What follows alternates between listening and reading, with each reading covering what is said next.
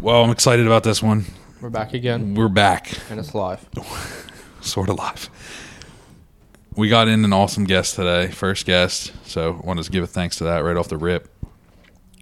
It is the first guest and one of the guests I've looked up most, looked up to most. Yeah, I think um, if you're anywhere on the East Coast, especially South Jersey, and you don't know this man, there's a problem. You guys have low standards. That's a fact. Uh, Rich Lafferty. Rich, How's it How's it going? it's good. It's awesome.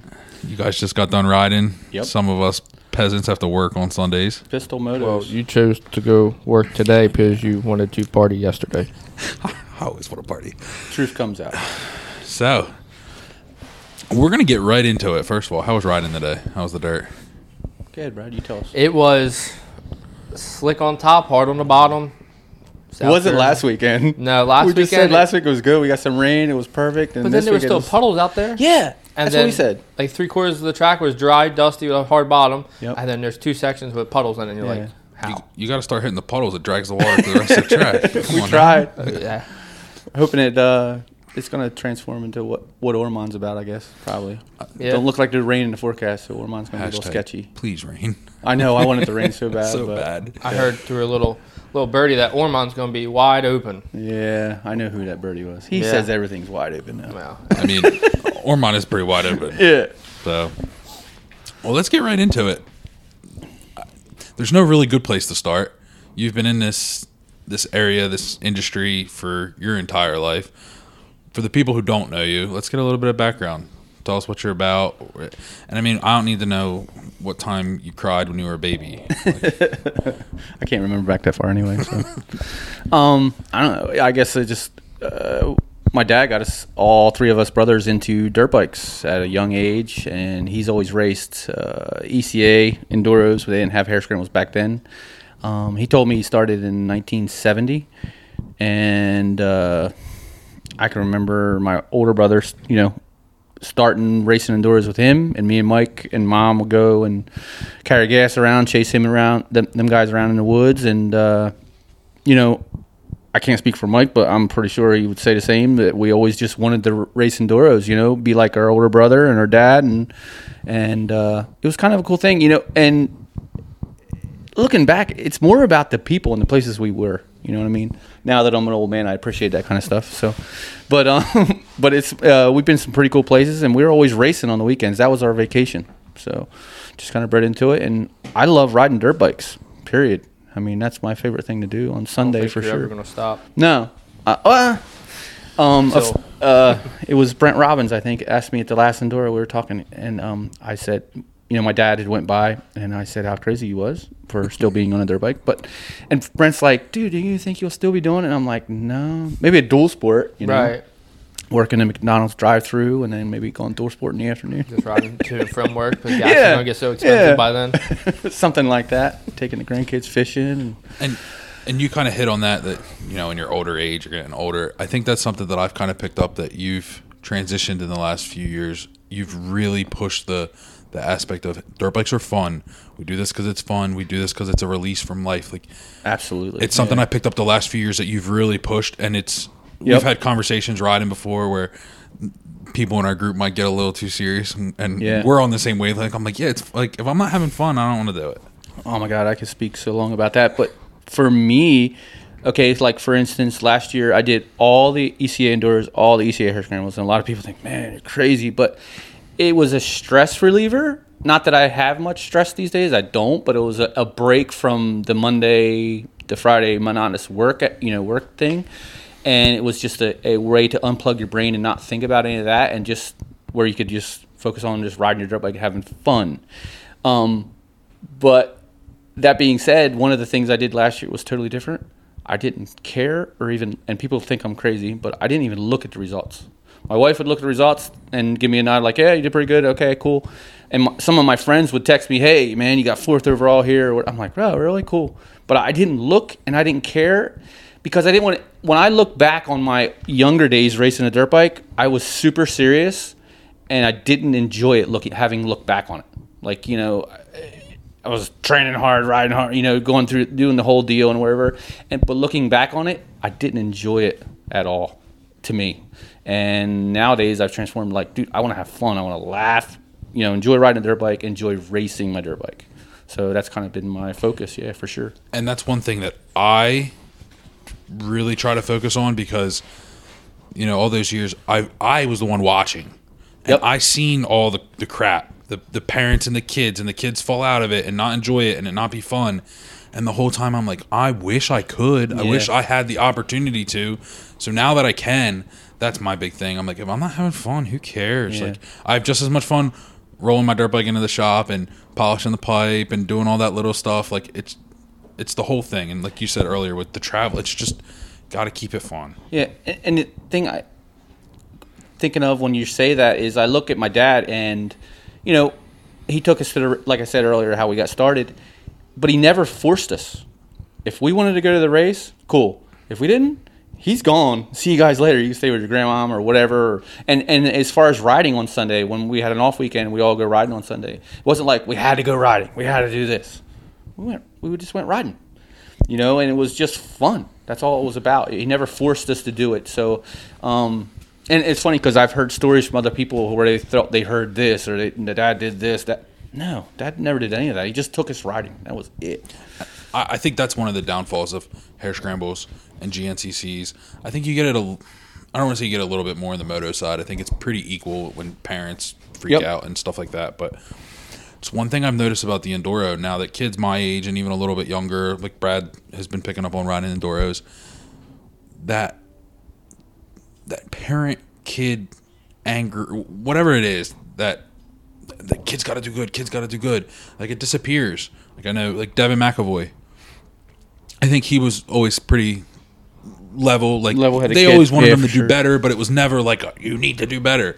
And he's been riding some enduros, and when I talk to them guys, they really, really are enjoying it. Yeah. it's like getting back to like, oh, I don't have to worry about, you know, passing ten people. Like, it just takes all of the, the, the crap out of it. it it's funny because like having been around the enduro, the local enduros and the local hare scrambles for such a long time, it's two different crowds of people. It really is, and I get along with both crowds, but I it's more intense, should I say? I guess at the hare scrambles, there's more of a intensity, where the enduros is more of a laid back crowd, and it's an older crowd, which I have an opinion about that as well. But um, Well, and that works out perfect because that's kind of what I wanted to get into off the bat is kind of just talking about your involvement with the Enduros, especially in the last, I would say, 10 years when I've been around, what I have experience with, but just overall Enduros in general over your career. How, how have they evolved? What's changed? Give me your highlights, your lowlights. Uh, the local Enduros have changed in a sense that I don't think there's as many people doing them as there should be. Um, I think hare scrambles kind of not I want to say ruined it, but like for instance, my son, my nephew, they grew up on hare scrambles. You know, so they migrate to hare scrambles. Will they do a local enduro here and there? If there's timekeeping involved, they may or may not, and they're not too keen on it. Which you know, and that's a whole nother subject. And, and I was brought up during that era, so I understand it. Um, but I think for example, okay, last year I finished third overall for the season in local enduros. In my opinion, there is no reason a 47 year old man should place that high in that local series. Granted, I've done okay, but I think there should be young, a lot more younger kids migrating to that series. And I think if they revamp the series to, I'm going to say it, Start Controls, all Start Controls, just like I, National I would Man. agree because The, it's going to be a younger crowd, and, and it's going to it's going to breathe more life into the series and everything. And I'm going to piss a lot of people off when I say that, but it's the truth. Uh, I pissed off a bunch of people. Well, it was funny. I brought that up at a, a meeting about six months ago, and everybody laughed. They imagine. were like, "That's a great idea, right?" I can imagine there was one person who had a Well, grimace on their face. There was one person who wasn't there when I said it, copy that. and you then the chose a good next week, I love you, Dad. when your dad was there and I said it, nobody said a word, and I was like, "Where's everybody at?" Last week, everybody thought it was a great idea. Now, Yep. now I'm the and, I'm and the asshole. me and him have had our, had our discussions about it, and I see where he stands, but and he sees my point, and we just kind of like change the subject, you know, go to something else because he does get, you know, the thing you got to remember is we're all passionate about the sport, right? and I'm willing to. Um, I mean, timekeeping is an advantage to me because I grew up on it.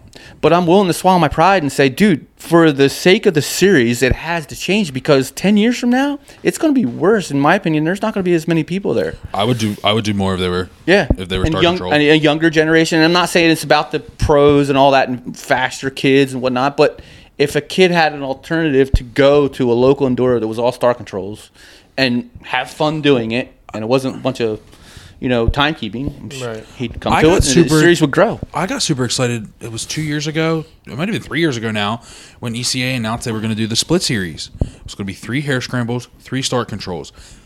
That's fantastic. You get the crossover between both. It's a super short series. Six races is super manageable compared to, like you said, you did probably 25, 30 last year. Yeah.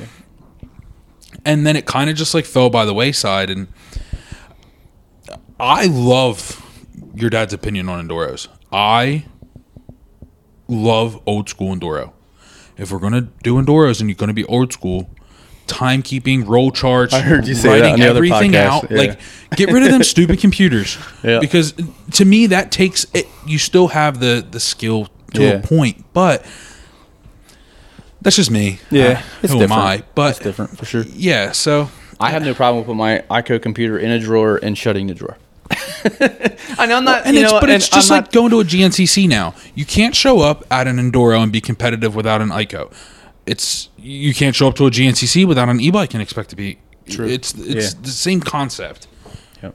So I mean, it's it's changed a lot, but I think it needs to do more changing for uh, the enduros to have a future, for, per se. I mean, look at the hare scrambles; it's thriving.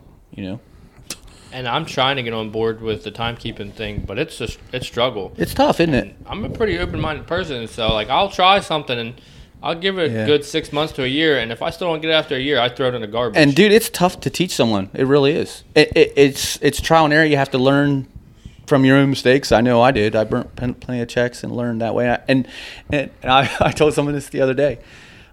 You know, we all rode on the same number, and I remember Mike broke off because he was doing well and broke off, started riding on his own number. And then when I, it come time for me, I turned uh, made double A, I think it was, or maybe I did A two fifty, I don't remember, but started riding my own number. I didn't know how, what the hell I was doing because I would just follow Jack. That's all I do We got one and he'd laugh and joke about it. And, and uh, Jack would or Dad would say, "Well, you, you haven't wind your scrolls since the gas, you know, or the, since the starting line, and we're at the gas stop, you know." And it was true because I didn't know. So yeah, I didn't know what I was doing. what uh, what year did you, or how old were you when you made it to A or double A? Wow, I gotta think about that. Um, I'm trying to replay stuff over in my head. Uh, I wasn't an A rider probably till like '94. I, I know I graduated high school in '92, and I don't. I maybe you know what? I think I was an A rider then. For, when for I graduated. perspective, I was born in '94. Were you? Right yeah. Yep. Um, Jack and Mike, they were both winning enduros in, in high school, but uh, I think 92, I was an A rider. Yes. Yeah, yeah, yeah. Actually, now that I think about it, yeah. 91, maybe, 92. And then I think I won my first race probably like 95, 96, 97. 97 it was because it was Green Marble, I think. I won Green So Marble. were, that would make you what 20 when you won your first I was born in 74, so 23, maybe 23. 22, 23. Yep. And it was it was funny. So here we are, brothers again. Jack and Mike, I think, went to a national that day, and I stayed and did the local, and I and I won. So, but it was cool. Whatever, I don't care. Right. You know. A win's a win. Yeah. Yeah. Don't matter. Yep. yep. And it, it was never like that growing up to where we were. I mean, uh, aside from being that brotherly love all brothers have, but racing wise, I mean, if my brother beat me, it was cool Yeah. with me, and whatever. You know, it was a family thing, and as far as that goes, that No. was cool. And there's no better person to be beat by than Exactly. a, fam- a Exactly. brother or sister, or whatever. Do you think that's why? I mean, the Lafferty last name is synonymous through dirt bikes, especially again in South Jersey. But do you think it's that dynamic that pushed you guys to to that level, or was it just that you guys just enjoyed riding dirt bikes and you just started? I think it's just the enjoyment of riding dirt bikes. And I, one thing I, I think of, and, and um, we just had the opportunity to go riding whenever we wanted during the week. And I never realized how, how valuable that was till later in life either. You know, I've always had it and took it for granted. A lot of guys that we competed against, they rode on Sunday. at the race. You know what I mean? So, so it helped us having opportunity to go riding up, up where we lived out our back door. I think that helped. I mean, I'm. sure. I just texted a buddy on my way over here. I'm like, "Are you riding this week?" Like, I gotta get like Yeah. ten minutes in on a bike before Yeah. Sunday. Just you know what I mean. Get the blood flowing again. Just get ready to go. it's a small thing Because that I you're took gonna lose granted. that bet. you, I don't know. It's fast and How they you, how you give feeling us- about Ormond, Sammy? Uh, me and Ormond have a love hate relationship. Okay. but I will say I don't. I'm. I don't want to say I'm overly confident in myself, but compared to where I was last year, I think you have a top five in. That's why I asked. I think so. Rich, all you I have know- no idea. All I It's- know is once I come around on you, you better. St- I'm not going to pass Hey, you till right at the last Are second. we doing If- if sportsman, gonna- Brad? I'm doing Sportsman? sportsman, If it's gonna- because I wanted to Pit help- for Justin. Yep, wanted to pit for him. So I was like, man, but I'm missing out on some money. Who can I make some money off of? And I was like, I know Sammy's a bet. So I'll make Yep. my money back up on Sammy. Yep. But Hey, you better have that thing. If it's going to cost me hundred dollars, you can guarantee I'm going to put my front tire on your back tire until I Yeah. eat shit or can't do it anymore. I think we used to have the same ongoing bet with buddies of ours in back in the day. You laugh them. And it's- but it's nice. It's nice. It gives you know two totally different skill skill Absolutely. levels, uh, something. And it tell you what To push for. If if I'm in those tight little laurels and I'm hurting, I'm going to be like, go go go. He's Yep. coming. Go go go. so Yep. I'm yeah, like you said, my confidence is an all time high. Having a bike that I'm not worried about is crazy. Like at the GNCC, not having to worry about nothing. The bike worked great. Um, Yep. My bike will actually start. I might have a chance at not being last into the first corner. Like just little things. Put a couple little things together, you, and did you work on that since the GNCC? no. Well, My bike may or may not still be covered in dirt from the GNCC. But then he was just saying how well it's ready to go. You know. Oh, well, it's, ready always to go. It's, it's, just covered ready. with dirt. Yeah, yeah. Hey, well, you know, we were down there on Friday. I did all my bike prep at the race, so it's only got like two hours on it. We're good to go. Yeah. I'm wondering what to, what they're going to do with the start because the last couple times they've done different stuff with the start too. Remember the last time we were we were there, changes around, and then even the last time I think, actually there was two times I didn't ride fall ball. I had I was sick with COVID, but the one the start was totally different. You went and looped right there. Like I don't know how to explain it. it was backwards, left at the log, right? Yes. The one- Yes. And then Right. up by the hill, but And- but over by uh, not the big hill, but to the left of it, right? Right. You went left, left, and then you went down the street. Yep. And Which was cool. It was different. I think with the rider cut, if they're actually going to do it, which who knows, if they actually do a rider cut and it's not a C light class of 60 people, it doesn't really ma- won't much matter. But Yeah. if they have a big C light class or a big C open class again, C2. it's going to it's going to matter. Yeah, because I good dude, when they go that you. direction and they just went straight out of the pit, there was always carnage when it funneled down right there. Always. Always, carnage. There's It was always sketchy. carnage there everywhere. Uh, It was sketchy. Yeah. yeah, and a couple years ago we did the start in the back again in that little tiny spot of the pit. Like, yep. Thankfully, we don't have to worry about rain this well water this time, so I don't think we'll have to go back there. But uh, Ormond's always interesting on the start, and Mm-hmm. I think I'm hoping that the rider limit kind of helps that because you're going to get rid of those fair weather fair weather riders that show up on Sunday just because it's nice. You kind of have to plan to actually show up, so I think it'll kind of get rid of some of that. Hopefully, But- I don't know. We'll see. What about the money they're losing? Yeah. Because I, th- I think I definitely it's going to be big numbers or sold out, if not sold out for sure. It's it's a deterrent already just because I had to sign up for it. I could have figured it out. I know. I, had Me to too. have the old lady. Me too. I did it. I was like, babe, I need you to do to sign me up. I can't get it. And it's funny because like I love the online sign up. Like I, as soon as they come up, uh, all last year I did every single one. I don't care if it costs more money. It's so much easier than having to go up there. Especially if the trick with ECA is once you take your helmet through once, you're good. So you just told everybody. I never, but I hope so because then it'll keep people. It'll it'll make it easier for ECA. Yeah. Because now once you go, you just go through tech. If there's a problem at tech, then you go back up there. But Gotcha. after I think the second or third race, I never went to the trailer again. Really? J- It went through tech, made sure it came through. You're good to go. Just do your online. Online, don't go up. Yeah. It's one less thing to worry about. But I guess I guess where they make, they might make up more money is that extra thirty five dollars you got to buy to have a number Yeah. before Yeah. you pay your fifty five dollars a race. Yep. I wonder why they're doing it. I'm, I'm curious. I think it kind of stems from, and we can get into this clubs and ECA. I think it stems from help. I think they're having And they always have long lines at the opener. and they've right? made Always. they've made a point that they're struggling to have people step up and help with the series.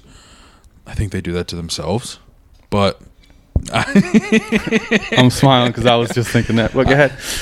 Nothing against anybody. No. yeah, no, no, hate, just- comms because Yep. uh, perfect example. I had a, a problem with with my club Tri County over the past couple weeks trying to get a new trying to get a new rider in. It was just it's somebody who's helped for years, and they were just giving me a hard time. Is that, are you talking about me? No, That's no, what I thought you no, we're not even I was going gonna say Brad. that was part of it, and that whole. But and Hey, I'm in. I, I finally made it to a meeting and got it all straightened out. It wasn't a big deal, and they were like, "Hey, like we want help. We need help here." And I'm like, "I'll step up and do that because if I'm going to be the one bitching that it sucks, I'll at least, Yeah. I'll at least help." You know, I, and this is nothing against Eldon because uh, Uncle Eldon's a good friend of mine and all that, and I hate this. It's not Tri County's not just Eldon, but I'll be honest. I've heard about all that kind of stuff. A dirt bike club is for fun. Why the hell you got to jump through hoops to belong to a dirt bike club? Are you serious? And I will say, I gotta pay. I don't understand. $35 Like, I to don't be get a it. part of a You are- you are- that I need to don't work get to it. don't for be free. don't be And, broke. it, and don't be I've be like heard that. the thing. The comment is like, you got an eight thousand dollar motorcycle. Don't be complaining about thirty five dollars. But you're telling me I'm gonna g- I, okay. I need you to work for me, but you got to pay We're me gonna to get work for much me. trouble. I don't care. At the end of the day, it's no hate, I'm just giving my opinion. No, no hate comms. It's hey, maybe this will, maybe this will bring up a, maybe this will bring up conversations Yeah. that can improve. Maybe somebody has an idea that eh, that'll help this stuff. Listen, I think the I think the clubs all have their problems. oh, absolutely, it's clicky. and, you know, and every single every single event promoter has problems. We talked about it with the GNCCs. GNCCs are too big. They are, Yeah. and it's it's. I don't think it's ruining them, but it's it's hurting them from a rider perspective. Looking at ECAs and with Tri County, like Yeah. it's it's hard crazy to get how the. GCs have grown. It's crazy. It's a good thing. It's a good thing, but it's crazy. Is it? We don't know. Eh, I, I and I understand. I know where you're going with that. Yeah, yeah. And I, I haven't raced one, so yeah. But with with Tri County, making it harder to get in is nice because one of the biggest problems with Tri County is we have a huge list of people in the club that don't do anything. But that's always going to be a problem. I agree. I agree. Because I've heard that's the comment that was told to me when I said what I said about why you had to jump through so many hoops. How well are you going to work if you have to pay to work? And again, it's for fun. You're telling me I got to work? Like, dude, seriously? I mean, I, I get Well, it. I was brought up, you know, cutting trail and putting up hours and all that kind of stuff. I I, I- will go uh, cut trail yeah, whenever they want yeah. me to. But, But, come on, dude. right, and I and I think that gets. I I don't. That's definitely not Eldon that does that. Because if you catch him and you're out riding, he's like, yeah, hey, if you're sweeping, if you're do, He's do your thing, Yeah. right? It's the other people who it's the people who aren't riding dirt bikes. The thing that- a lot of people don't understand about Eldon, sorry to cut you off, is that like he's got to make a lot of people happy, and he don't always, always make everybody happy. there ain't nobody in line and it was to do what he does. that, and I'm like, yeah, I guess I never looked at it that way. You know, and he's right. He's I- right. I, He sure does. as hell aren't- I'm not doing what he's doing. No, the amount of time that he spends. I wouldn't want to do that. Right. So it's one of them things. You got to look at it from all angles because it's a tough spot to be in. Yeah, you're. A good friend of mine told me once, "You're always going to be the asshole. No matter what you do, you're going to piss somebody off." Yep. So, and I don't have the answers. I wish I did. Yeah. I wish I could fix the. I wish we could get more people at the enduros. I wish we could make the hare scrambles better. I wish the clubs would be more. But I don't.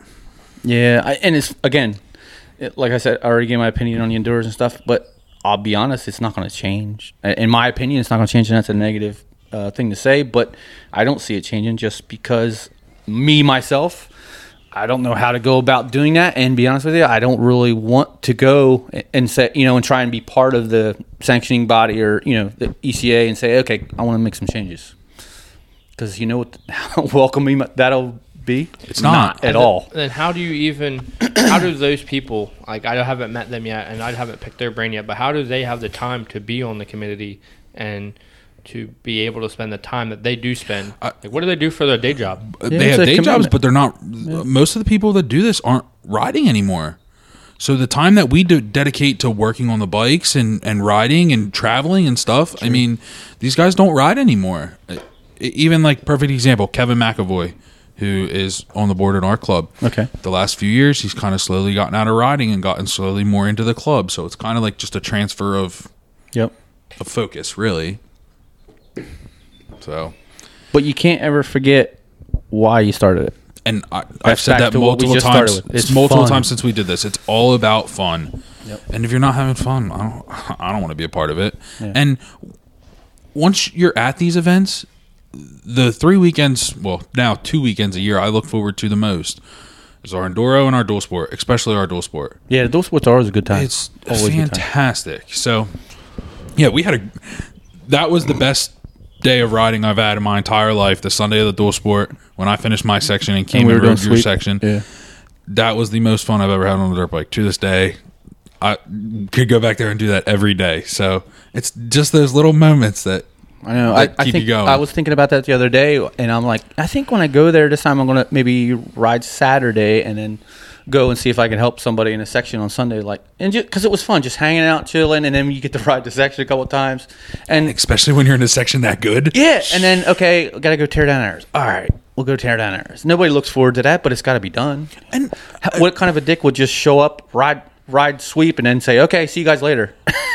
You're gonna help tear down errors? Okay, dude. and uh, all my little my little group of riding friends it's something that we've done for you know five or six years we were always the kids who always had to go out and sweep and pick arrows and we have fun with it now. I know like we'll get uh well most of them stopped riding anymore but like devin and and carly and michaela and william we would all just go out and play around and goof off and pick arrows and you make it fun. Yep.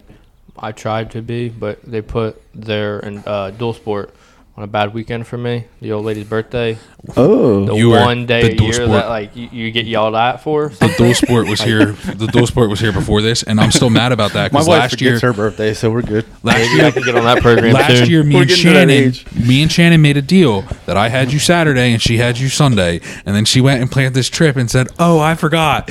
Mm, Yeah, Shannon, I remember Well, that. She's got lots of heads up this year, and I remember her birthday, so I'll I'll get it straight. We can move it a weekend. It's not important. Why would you want to celebrate getting older? Nothing good comes out of anything past twenty one. I mean, Twenty-five, you can rent a car. I can pretty much say, yeah, you're right. I don't even want to rent a car. and that's fun. Renting Oh, a van or dude, this is the thing, okay? And you've heard me say this. In three years, I'm going to be 50. Mm. That bumps me out, dude. Seriously. When I I'm, think about I'm it. halfway to fifty. Now I'm just totally bummed out right now. Uh, well, eh, okay. There's one more age in my eyes that's good. Thirty. Because then I can stop riding with these 15 year olds. I can go to vet class, and then after that, it's You all vet. downhill. Yeah, right on. So next on, we'll go back to kind of my list here. One of the things that Brad we talked about the other night that we really talked about was bikes. Te- not so much teams, more so the bikes. We're both bike nerds. What were some of the better bikes or cooler bikes or Your favorite? Bike? yeah bikes that s- you remember that stood out to you and Yeah. maybe even get into some of the transition from bikes of the 90s to these crazy $10,000 machines that we're Eleven. looking at right now. Yeah. It's it's crazy. Um, and you kind of hit the nail on the head because there was two different bikes that kind of stuck out to me, and it's gonna blow people away. But I, the one One's bike I blue, remember, right? what's that? One's blue. No, Oh, no. Sorry. Eh, that was okay. We'll get to that. The first one I remember. Anybody remembers uh, the name Kevin Bennett, KB, back in the day, rode a Honda out of Fairway Cycle in Somers Point. There's building's not even there anymore. And um, Norm Chatney was this mechanic, and it was an '89 CR250. He locked up the local indoor championship, probably like two rounds to go or something, and we were riding out of that shop, and me and Mike had the opportunity to, to ride a Honda. So I got the opportunity to ride Kevin's bike, and I think Mike rode a, somebody's Creamy or one of those guys had a CR125. Um, but the thing was ported and Protec or something did some motor work for that thing, but I still remember that thing. It was just the easiest thing to ride. Put it in whatever gear you wanted to go, and it would just torque and pull.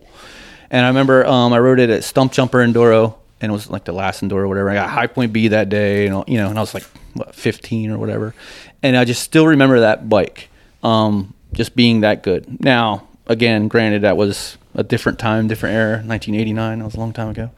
Um, when were you born, born Brad? 96. Jesus Christ! All right. Anyway, um, but then leapfrog forward. Um, hmm. KTM 400 XCW for sure. The That was a badass bike. I love that thing. the Yeah. non-linkage four stroke. Yes. Yeah. PDS. Yeah. Yep. Yep. Um, What year? 09, 08, somewhere in there. And then that was right around the 250F. I had a YZ250F. Um, I rode a. Uh, See, I remember that. That was right at the start of me coming what to year was that? I'm going to ask you. I keep, was that? Oh, About probably 13, 14, okay. maybe yeah, 15 yeah, yeah, maybe years maybe in ago. there.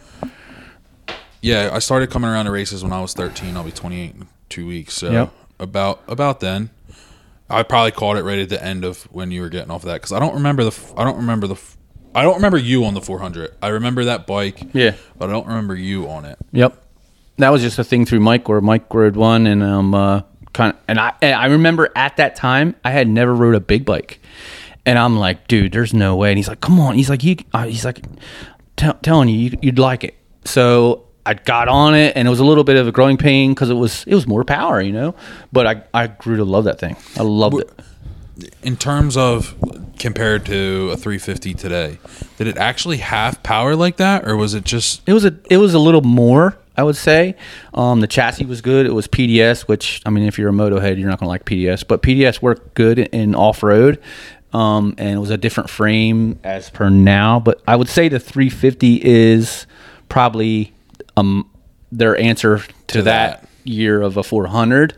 Um, I don't know, the 400 was just good and a crazy story. Okay, it was probably like uh, I don't know six, seven years ago, I had a buddy who had an 09 400 and brought it here for me to restore, get it ready, and he was still racing it and riding it or whatever, actually trail riding it or whatever. So he's like, I'm gonna leave it here all winter, you know, do whatever you gotta do to it. And I take that thing out riding on Sundays, you know, for maybe a couple weekends, you know, before I started Had tearing to it make down. sure it was safe. Yeah, yeah, yeah, You yeah. gotta know what's wrong with and it. dude. I fell back in love with that thing. I just and it was here at that time. It was I don't know. It was an old bike. It was old beater. Right. And I loved it. It was so much fun. So it brought back memories. It's funny because you're saying that. One of the first bikes that I was around that I look back at, and all these people talk about these vintage bikes, and like vintage for me is like 15 years ago. Exactly. So like when the 200s, the KTM 200s came around, Yep. like they were like mind blowing to me. And the bike that I'll never forget for the rest of my life, Husaberg. Yeah. When they like brought back before they got bought out, Mike and Kyle were both on Yep. them, and the sound they would make, Yeah. and I remember like walking around like, what kind of bike is that? Like Yeah. what kind of bike is that? So it's Yep. it's cool how there's a I certain rode bikes one. that stick out to you. Yep. And I I because it was a th- what what was it a 390, a 450.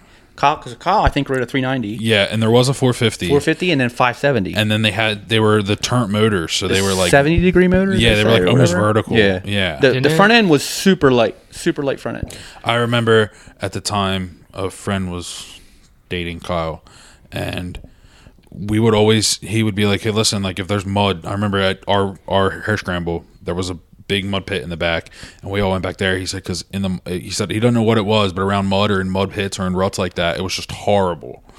So we would always go back there and and and make sure you know what I mean. He got through clean, but yeah, It was it was unique because we were coming off the 400s, Mm-hmm. and uh, I think Mike's mechanic was Evan then, and he and the bike weighed the exact same as the KTM 400.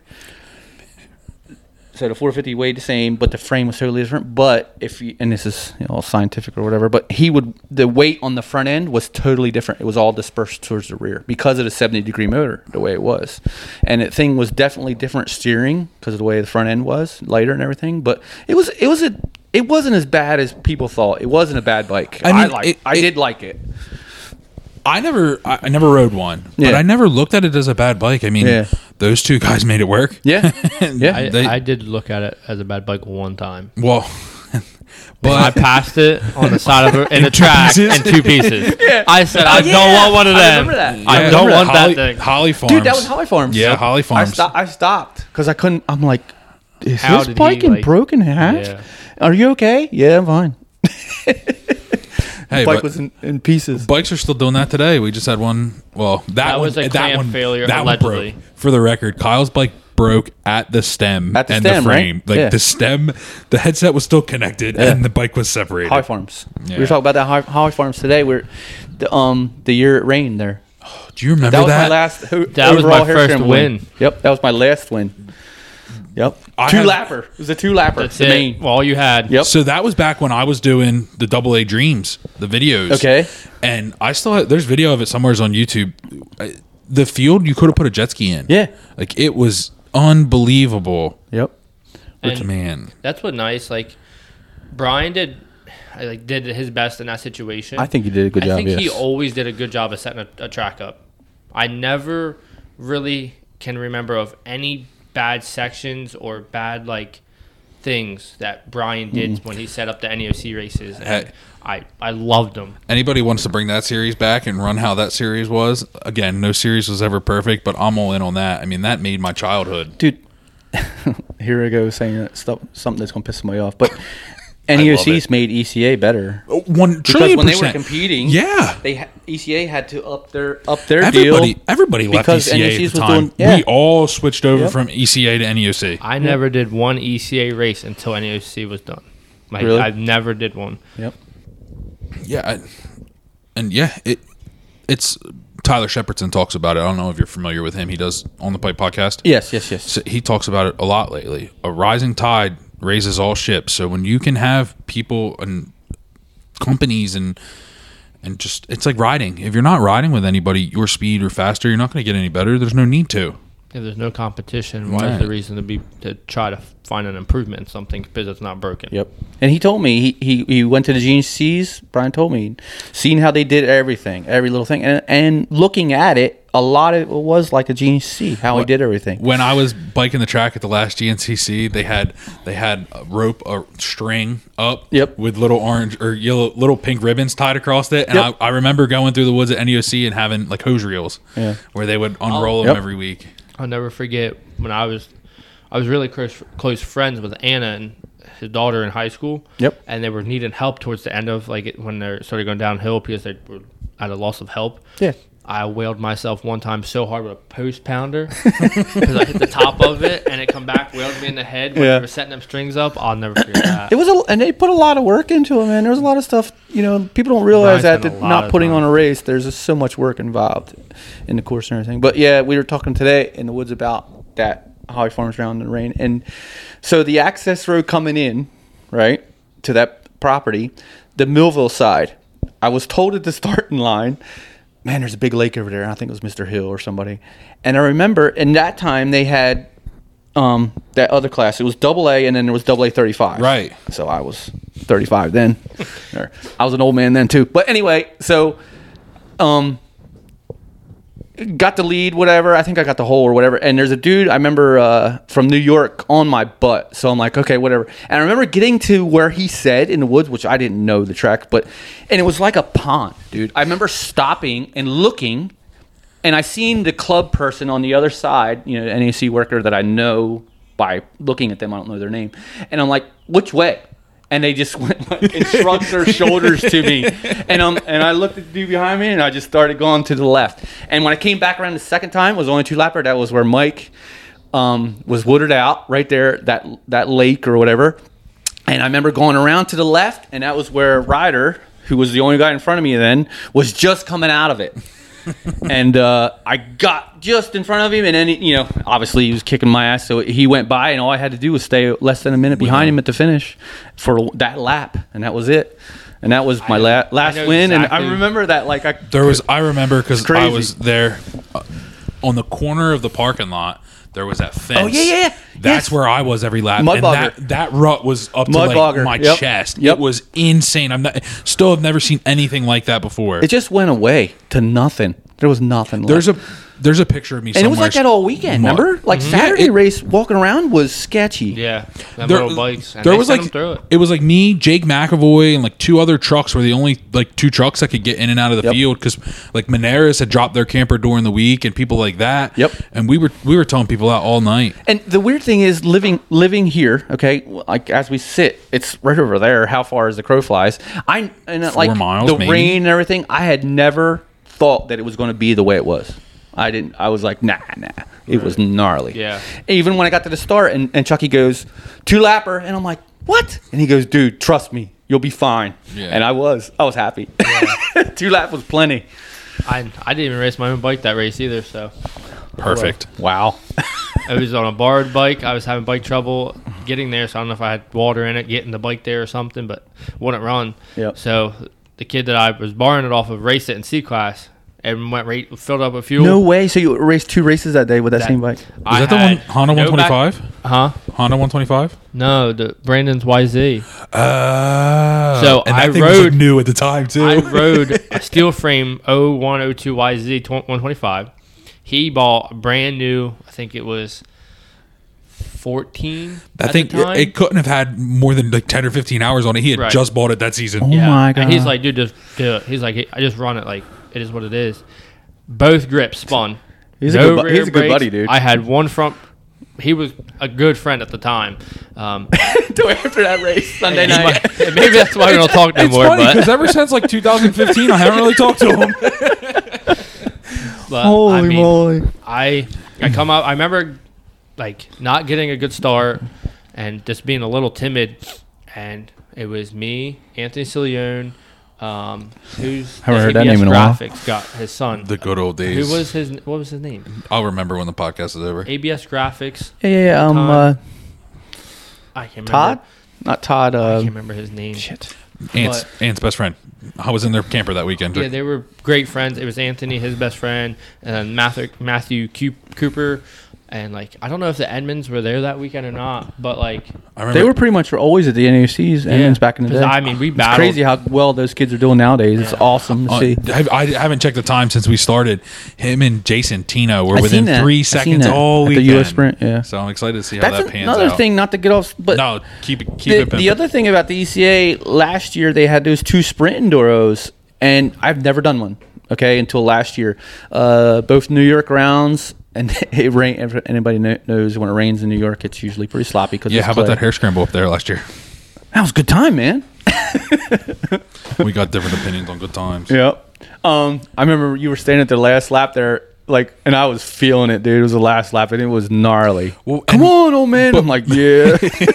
and not to not to downplay your race any, but they cut a bunch of our trail out and saved Yeah. for you, so you Yep. guys had fresh trail. Yep. And there was still mud out there, but at least there was lines. There was sections that I were going through that it was just I, I don't even I feel talk bad about for it. the club because, dude, that was like a new place, and, And we're not going back it's there. destroyed. It's, we're not. no. I wondered. I wondered. Yeah, because that was a new place, and they they were kind of. I remember the one club guy I was talking to, a good friend of mine, and he was like, he's like, dude, we had a perfect race a week ago. He said, but now it's a mud bogger, and it was. And Saturday, I wasn't totally convinced that it was going to be that bad because I had just got my e-bike and out. I went out and Yeah. e-biked it. And man, like the the bike only for the afternoon when you crossed the creek and went up the creek and up that side of the mountain was Yep. gorgeous and incredible. But the four miles looking up to that, holy crap! But again, like the this this two sprint ones I went to, same kind of same kind of terrain, same kind of place, and it rained. cold water. It wasn't. But um, the point I was trying to make was that um, the sprint format, awesome. I liked it. I really did. It was cool. I think there's a reason. And I know a lot of people don't like it, but I I liked it. I think there's a reason why they're starting to pick up. I don't think I don't think I could would personally run a ten race series that were just sprint enduros. I think a mix, you know. It's just like everything else with moderation. Yes. I mean, I think if you could do two or three of them, two or three old school enduros, a hare scramble. you're releasing our idea, Sammy. If you want to set anything, nobody would know. but but the, the the two clubs that do that, I do know that the reason they do it is because they don't have the land, Well, so they can run a sprint race. that's They what I run a was- All they have to do is have three tests. and some of them you don't even need that. yeah, some of them you only run Two. two. Yeah, and you just run it what you run 15 times times or each. whatever. Yeah. yeah Yeah, Yep. depending. Like normally it's four. If they do a two day setup, it's four per test Yeah. on the day one, and then Got you. on day two it's three, three. a test. Yep. I didn't agree with um.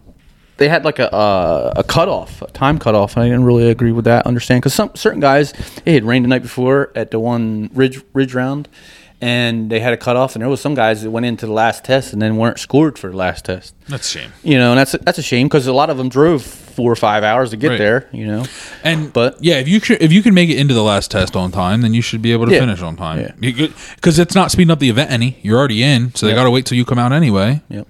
But I'm I'm all for the sprints. I think it's a it's a good uh, thing for certain clubs that don't have the access to the land to put, put on Hey, something. Look at Tri County.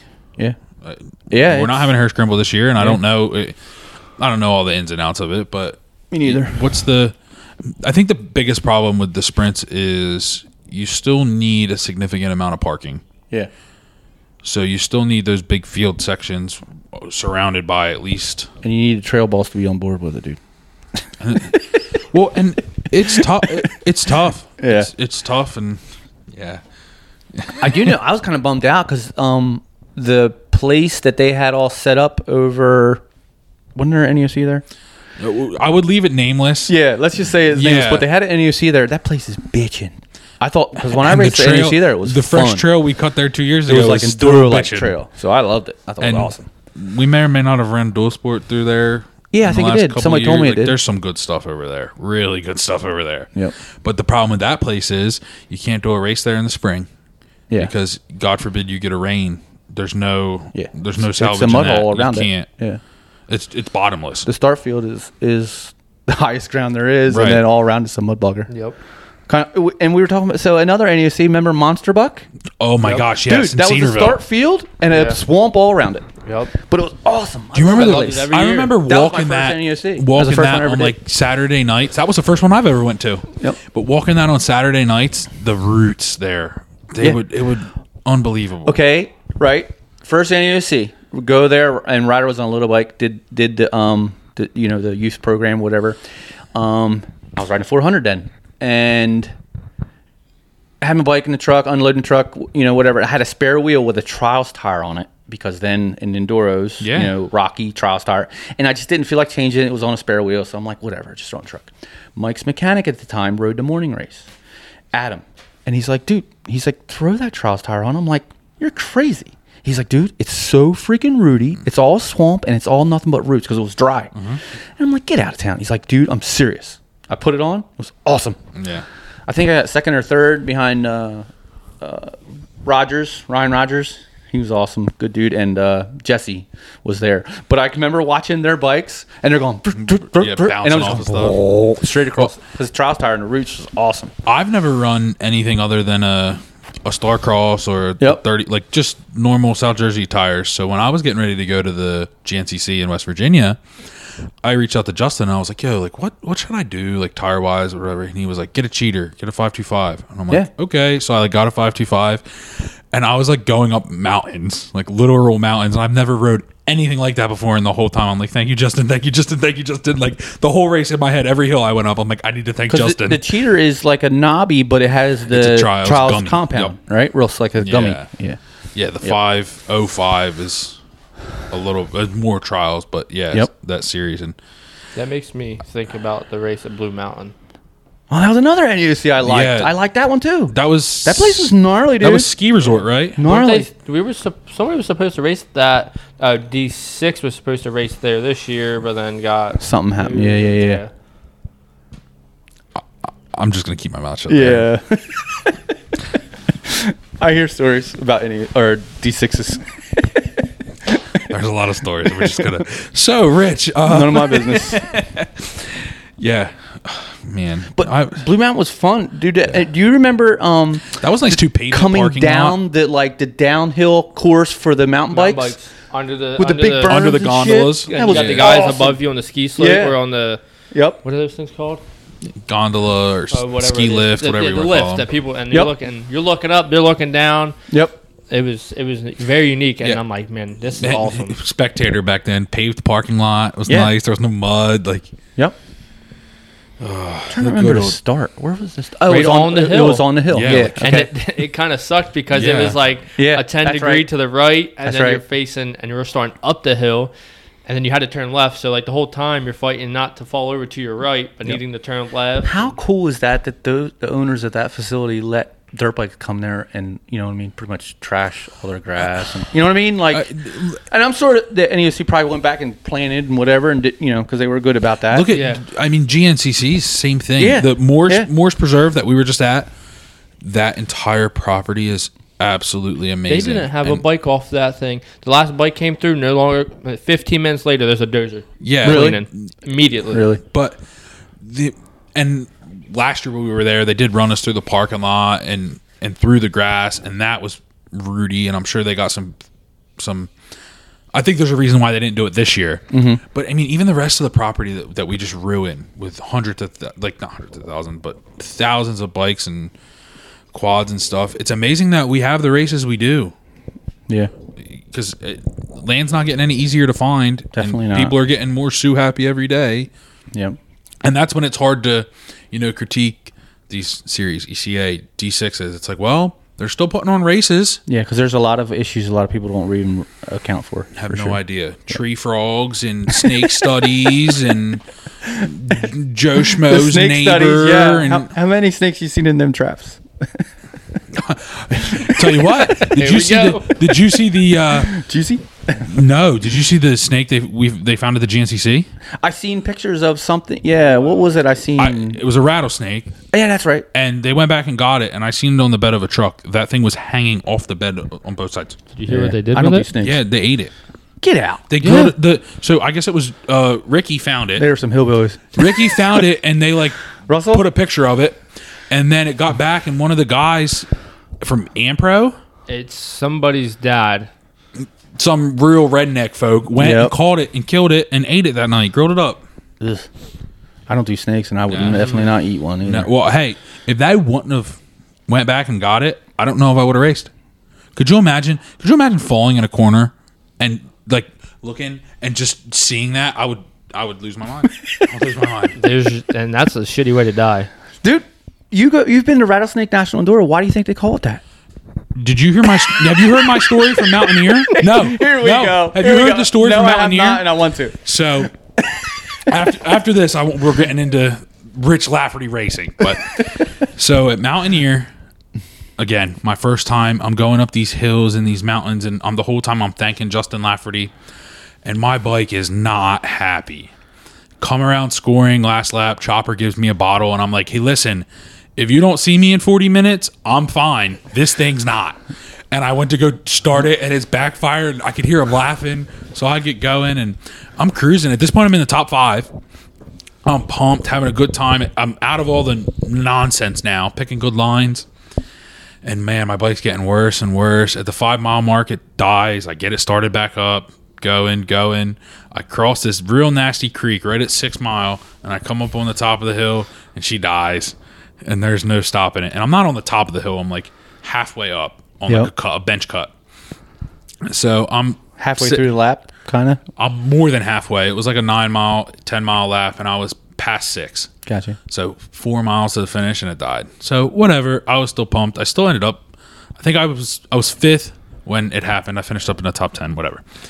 So I'm sitting there, and I cheer for all my friends. Jared Bolton comes up. You good? Yeah. Bike died. Okay. I'll send lollipop for you. Oh, this is the story. And I'm like, Lollipop. okay. That's the dude's nickname. Okay. better. So my man's right. I hear this utility quad coming. This guy probably would have won the utility class in the morning on Saturday. Ripping. He's like, "Are you whatever number I was?" And I like look at my helmet. I'm like, "Yep." He goes, "All right, give me a second. I'm gonna figure this one out." Man's like, "Man, if we go this way, it's gonna be long. I can't take you back this way." He looks up and he goes, "I'll be right back." Turns and goes straight up this mountain, and it's not like it's straight up a mountain. It's not crazy, crazy, but Yep. so he climbs up it. He's like, comes back down. He's like, listen, there's a road right up there. He was like, I'll hook onto your bike. Just walk next to it. He goes, I'll pull the bike up. You keep it steady. Yep. We'll get up there. I'll get you on. I'm like, all right. So we like get all situated. We start going. We get about halfway up, and he stops. I got a story after this. I I, must say, have this found it. stops, stops and shuts the quad off, and I'm like, he goes, rattlesnake, and I'm like, huh? and then next thing I know, all I hear is, Get the hell out of here. and he's he jumps off and grabs a stick, starts poking at it. He's like, "Come on, Mister Rattlesnake, got get out of the way. I got places to go." and just and he's pushing his rattlesnake. awesome. No, it's This not. so I'm funny. losing my mind. I would be dying I'm laughing. like, I can't. If I drop the bike and run down the mountain, I'm gonna fall and eat shit. I can't go up. The rattlesnake then tries to make a right hand turn toward, towards me. He's like, No, no, no, not that way, Mister Snake. And he's pushing it. And he, we like got it away. He's like, all right. He goes, yeah. By the way, there's a hole right here. Don't step in it because that's where it came from. Probably nest, And I'm yeah. like, oh my god. But got me up and got me out. But, but in it, because it's unique to, to places we see, right? I'll have that story for the rest So of my life. I must have found lollipop uh, at the GNCC because Coker. Can yeah, yeah, yeah. At the last GNCC we went to. I want to. I want to know the story behind his nickname. Like, okay, And so Cody Gribben was at the same race, same time. He had a bike problem, and he goes, "Yeah, this guy pulled me out." And I was like, "Was it Lollipop?" He's like, "Yeah, it was Lollipop." So we're Justin. We went to the GNCC. Justin got done. He's packing it up. It's me, Shannon, and Justin sitting in the back of the van, packing packing up or whatever. And there's a camper going this way, and I hear a quad coming at oh, me. I was right there. oh, were you there Yeah, for that? yeah, I don't yeah, yeah, remember. yeah. And next thing I know, it's just chaos. They're bike dude's pulling a bike back, hauling ass. Okay. Next thing you know, the bike's on the ground dragging. Like dude was on the bike riding. He's ten foot behind it, and he's and dude on the quad still going. Right next to Fell like off. an eighty thousand dollar camper. Dude got out hot for a second. Freak he it, thought the bike hit it. It was hilarious It wasn't for the record. It for wasn't me. yeah. I feel bad for the guy's bike and him. Yep. But for me, it was hilarious, and that guy must be lollipop as he was hauling No, ass. for the record, it wasn't Lollipop. Oh. I don't know who that guy was. he was moving. But too. have you ever seen how they tow them at GNCCs? Yeah. They hook it to the foot peg. Yep. Well, when we did it, he like hooked me on one side and we got to the top. He's like, it's all, must have been, it was all right hand turns. He's like, so I'm going to put you on this side. He's like, just keep her snug, ride the brake. I'm like, okay. Well, that guy must not have been riding the brake because I think it snatched and it snatched the bike out from underneath of him. But or he went left over the rope and Yep. locked the front wheel up, and but- you know. the, the thing, like you said, the things you see, the places Yeah. we've been. I Yep. think that was my favorite part of last year. Was that was the first year I did all the ECAs and I did all kinds of races last year. But man, we did everything from e-biking to cliff jumps into the river to Yep. mini golf, just something every weekend. And I, I remember. Um, I don't say I raced GNCs. I say I rode GNCs because I wasn't. I was never mentally strong back then. But no, no regrets. But um, West Virginia. GNC, I keep wanting to say it was Fairmont, and I remember it had a water slide or something in it. But anyway, we've been there a couple times. Um, we always used to joke it's where the men are men and the women are too. But um, it's a different kind of place. But it was a mutter. It was a full on mutter, and I threw a chain. And when I threw the chain, sometimes this happens on a KTM. It wadded the, the uh, chain around the front sprocket, and it, so it's sucked up in the front sprocket between the, the swing arm. You can't get it out, dude. So I left him bike in the woods, walked back, whatever. And Jr. came to the truck and it's like telling Mike, he's like, "Yeah, I seen his bike. Okay." So I gotta go back with Jr. and whatever and get it out. And it was gnarly getting it out of there because it was full on mutter. Right. You know, but it was, you know, it's a different respect for guys helping you out. You know, um, what is what is the the biggest race or the one race that sticks out that you like you always can remember and like it you never will forget it. Uh, I mean, as far as I did national endurance probably for, I don't know, a span of maybe 10 years or whatever. Um, the opener was in Coalinga, California. And I can always remember that place because it was a gnarly ass The kicker. national endurance in California. Yeah. Yeah, the opener was always California, Arizona. a true national. and it was back in the day timekeeping yes all that kind of stuff. And this place was unique um because where you started out at the camp level i mean and you're in mountains. Like for instance i remember one year i don't know what it was. We're sitting there and uh, obviously I'm, I'm there with mike and he's like dude he's like something about being dressed warm or whatever and i'm looking at him like with three eyes like what are you talking he's like dude it's nice here we're walking around in short sleeve shirts and jeans. He says, but there's snow on the mountain. And I've never been there. It's my first time. And I'm like, oh, okay, you know. And dude, the next day it was a shit show. It like rained, and it was no lie. We left the starting line, and it was rain at the starting line. When you get up the mountain, because you're going up in elevation, the rain turns to snow, and it's shit. Were you cold? Oh yeah, oh yeah. And it, dude, the middle of nowhere. Like, okay, to give you kind of an idea, getting to the race, it was an hour on a dirt road. No exaggeration. In the middle of nowhere, like there was nothing around this place. Like in the middle of nowhere. Check crews, I remember they would get like quads or uh, jeeps to get into the check crews. You know, the check crews into the woods, and it was not many trees. I mean, it's pretty much you can see the mountains and they had what they call manzanita bushes and whatever. I always remember that place because it was gnarly. And back then it was, you know, 120 miles. Full on. It was a deal. Day. And It they was a can, day. and people complain now about check crews. Oh, not they have getting- no idea. But yeah, not getting back on time and it being Yeah. too long of a day. idea. and Yep. But I remember that place and it just being cold and all about conditions. Conditions.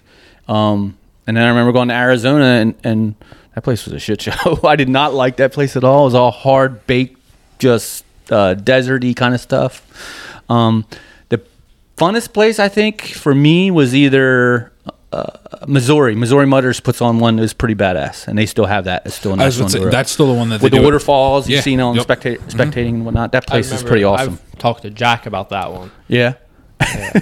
He's got some stories for that. Yep. That place. Yep. That place is pretty awesome. I always liked that place. It was fun. What do you think it is about the national enduros that's allowed them to evolve and stay prevalent? Um, we're so professional. People are just pulling in the driveway. And It's shit. okay. If it was anybody else, I might be upset. Got- but it's I. Tony, I mean, you so got a fourth mic. mad. We can throw him on real quick. Special guest on a special pod. I don't know, Tony. What do you Just feel? Do you know what a podcast is? It's not that old. Do you want to be a part of it?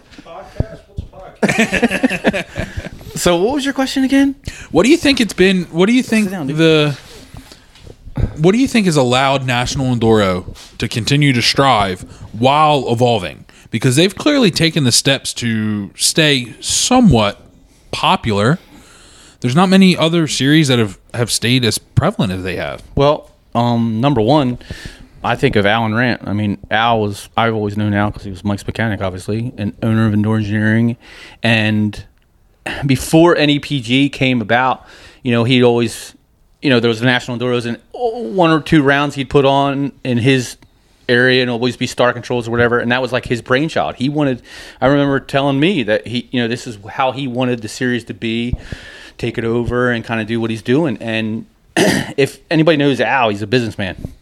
You know he, he's a very respected businessman. He knows what he's doing and he puts it out like um, the national Enduros are like a product you know what i mean and you've got customers Yeah, so to. how do you how do you continue to have those customers come keep them happy and just keep them you know and bringing their friends and it keep growing and he's done that i mean And and it's not without problems. No. Even this year they had problems signing up for the first one and they managed to they do the best they can do to keep every like we talked Yep. about earlier. You're always going to make somebody mad and, and I think they do do a good job of keeping everybody happy yeah I think they handled that that issue pretty well. For as the- well as they could have. Yeah, I don't think there's any better scenario that they could have. I mean, I think the people who what got was the whole thing so if you were in a different time- timeline Yeah, If you so were there in a was a different time programming zone, glitch. It didn't register. So like we're Eastern Standard Time. Yep. And then if you're Central or whatever, They said it started counting backwards, so it got to Oh. zero zero zero, and they went to log in. It wouldn't let them, and it was like one, two, three. Gotcha. I remember because Dale, you guys remember Dale Hiles, Mm-hmm. who grew up here. He lives in Tennessee now, and he got screwed, and he was not very happy. But and I knew because he lives in Tennessee now, Right. so.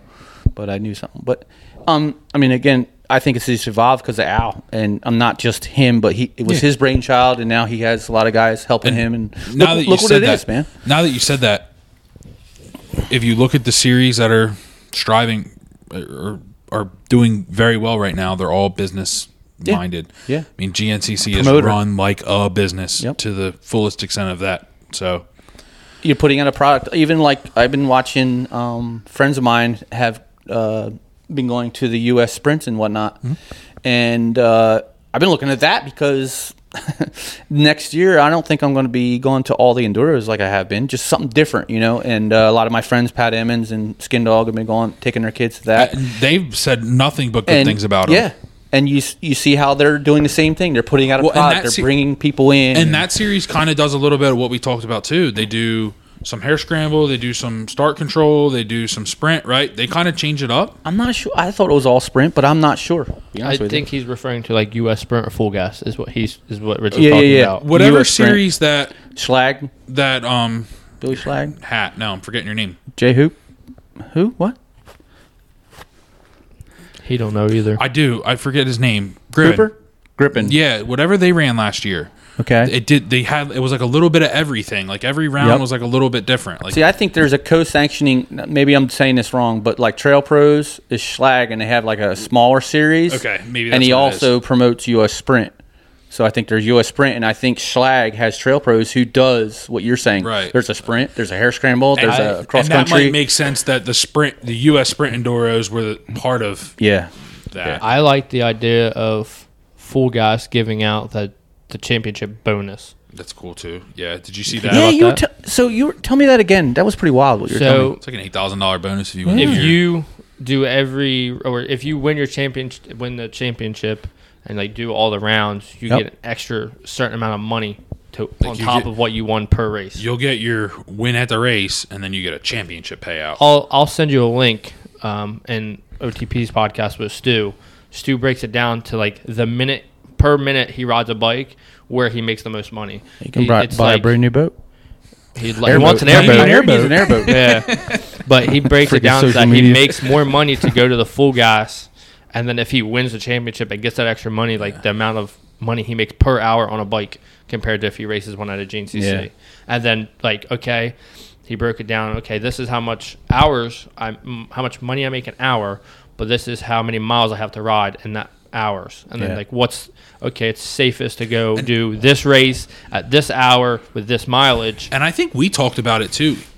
When he went, I'm pretty sure it was you that we talked about. He broke down the hauler and the his mechanic and all that stuff. I mean, another guy who is clearly business minded and understands that and having a successful career. I think Yeah. I think we kind of spelled that out today. This is it's different, but the same. Um, okay, so on another podcast, can I? Can yeah, I, we can talk It was about Whiskey. Throttle. I was listening, w- w- which I like. I was listening to Alessi, um, and he was talking about race wins. Supercross to win a Supercross, his bonus was a hundred grand to win a Supercross. So I'm telling my wife, and I'm, and we're watching Supercross and stuff. She's like, "Oh my god!" And I'm like, "Yeah," but then I'm thinking to the off road guys, like GNC, in my opinion, those guys don't have the TV exposure that a Supercross does, but they're no different. Absolutely not. And I think they deserve that. And what what what would be the answer? And me just talking about it ain't gonna make nothing happen. but I think it's just the- interesting. the fact that Supercross, you can go to a Supercross race, sit in a seat, and you got beer, food, and the whole track to watch. To watch. the whole day. Absolutely. If you go to a GNCC, you got to walk ten miles to get food. Yep. You got to walk and go use a, a shitty sh- porter porta pot. you know what I mean? And then you can, unless you're woods, willing dude. to walk ten miles, you're you're only going to see one part of the track all and day. the, and the one thing I noticed at the last few GNCCs that I've been to, there's some that are better than others, but even at this race, there's not that much trackage that you can actually get to. Yeah. Like You really, need an, e- you need an e-bike. but not even that. Like I had an e-bike and I still couldn't keep up. realistically, the only parts of the track that like butted up to like the parking or any of that was from like eleven to one and a half. Yeah. So there was only like two miles or so that were like accessible. Everything else was like even with an e-bike, it's not practical. Yeah. I mean, uh, my e-bike's pretty great, so I was seeing all kinds of the track, but Yep. I- It's just it was just interesting to me, and I'm like, man, Yeah. because of what you're saying, Brad. Exactly. The TV And- coverage, you, you sit on your couch, watch the whole damn thing, and, and, it's more anything, exposure. the GNCC coverage this year has stepped up tremendously. I think I watch GN that all the time. I think it's awesome. I The think the drone is GNCC coverage is better than Supercross Live's I coverage. didn't. I didn't get to watch last shut night, the but chat they off said it because all the dudes do was sit on there and bitch. But I think it's pretty good. Well, I watched it on Yeah, Peacock. you know, you know what they should do? They should be real men. They should sit in a garage and record it and put it on the internet. well, yeah, exactly. right. I watched it well, like Supercross Live last night. The whole 250 main, there was no. I couldn't hear it. Well, I was going to ask Yeah. you, dude. Did your sound oh, get Yeah, screwed up? I everybody's- watched it last night that too. was the best broadcast of the year. I don't know what you're talking And about. I sat there on the couch, and, she, and she's like, "Is the sound turned on?" I'm like, "No, I think something's wrong with the broadcast." I'm like, "But it, to be honest, it's perfectly fine with me. Yeah. I'm good." Yeah. I'm like, man, why don't I? and hear they so they pan to this guy, and you know what's going on because they pan to this guy. You know, like okay, But- I know what's going on. What if What if it was Justin's sister watching? Do you think she was she would be able to be interested in No. that because she without didn't, wouldn't know what's going on. but just a person I didn't you Yeah. know what I mean Yeah, yeah. somebody that knows dirt bikes Yep. it's been around them Hey, but uh, doesn't know the people that are racing could a person like that focus on the race without hearing somebody explain to them what's going on Yeah. I love dirt bikes.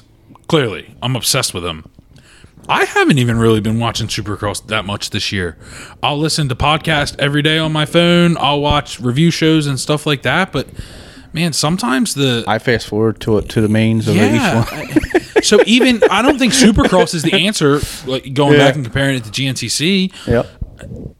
And dude, and that was a hundred grand for a race win back when Alessi was doing Supercross. What is it now? But now I don't think it's that much more That's now. I don't think it is. Look at look at uh, um Rocky. Well, I don't even know what the team is now. They're not. They disappeared in oh. two oh races. yeah, Rocky Mountain. Like the money's not there, and like right now, all these companies they don't need to advertise. They can't even they can't even get the product in to sell. Yeah.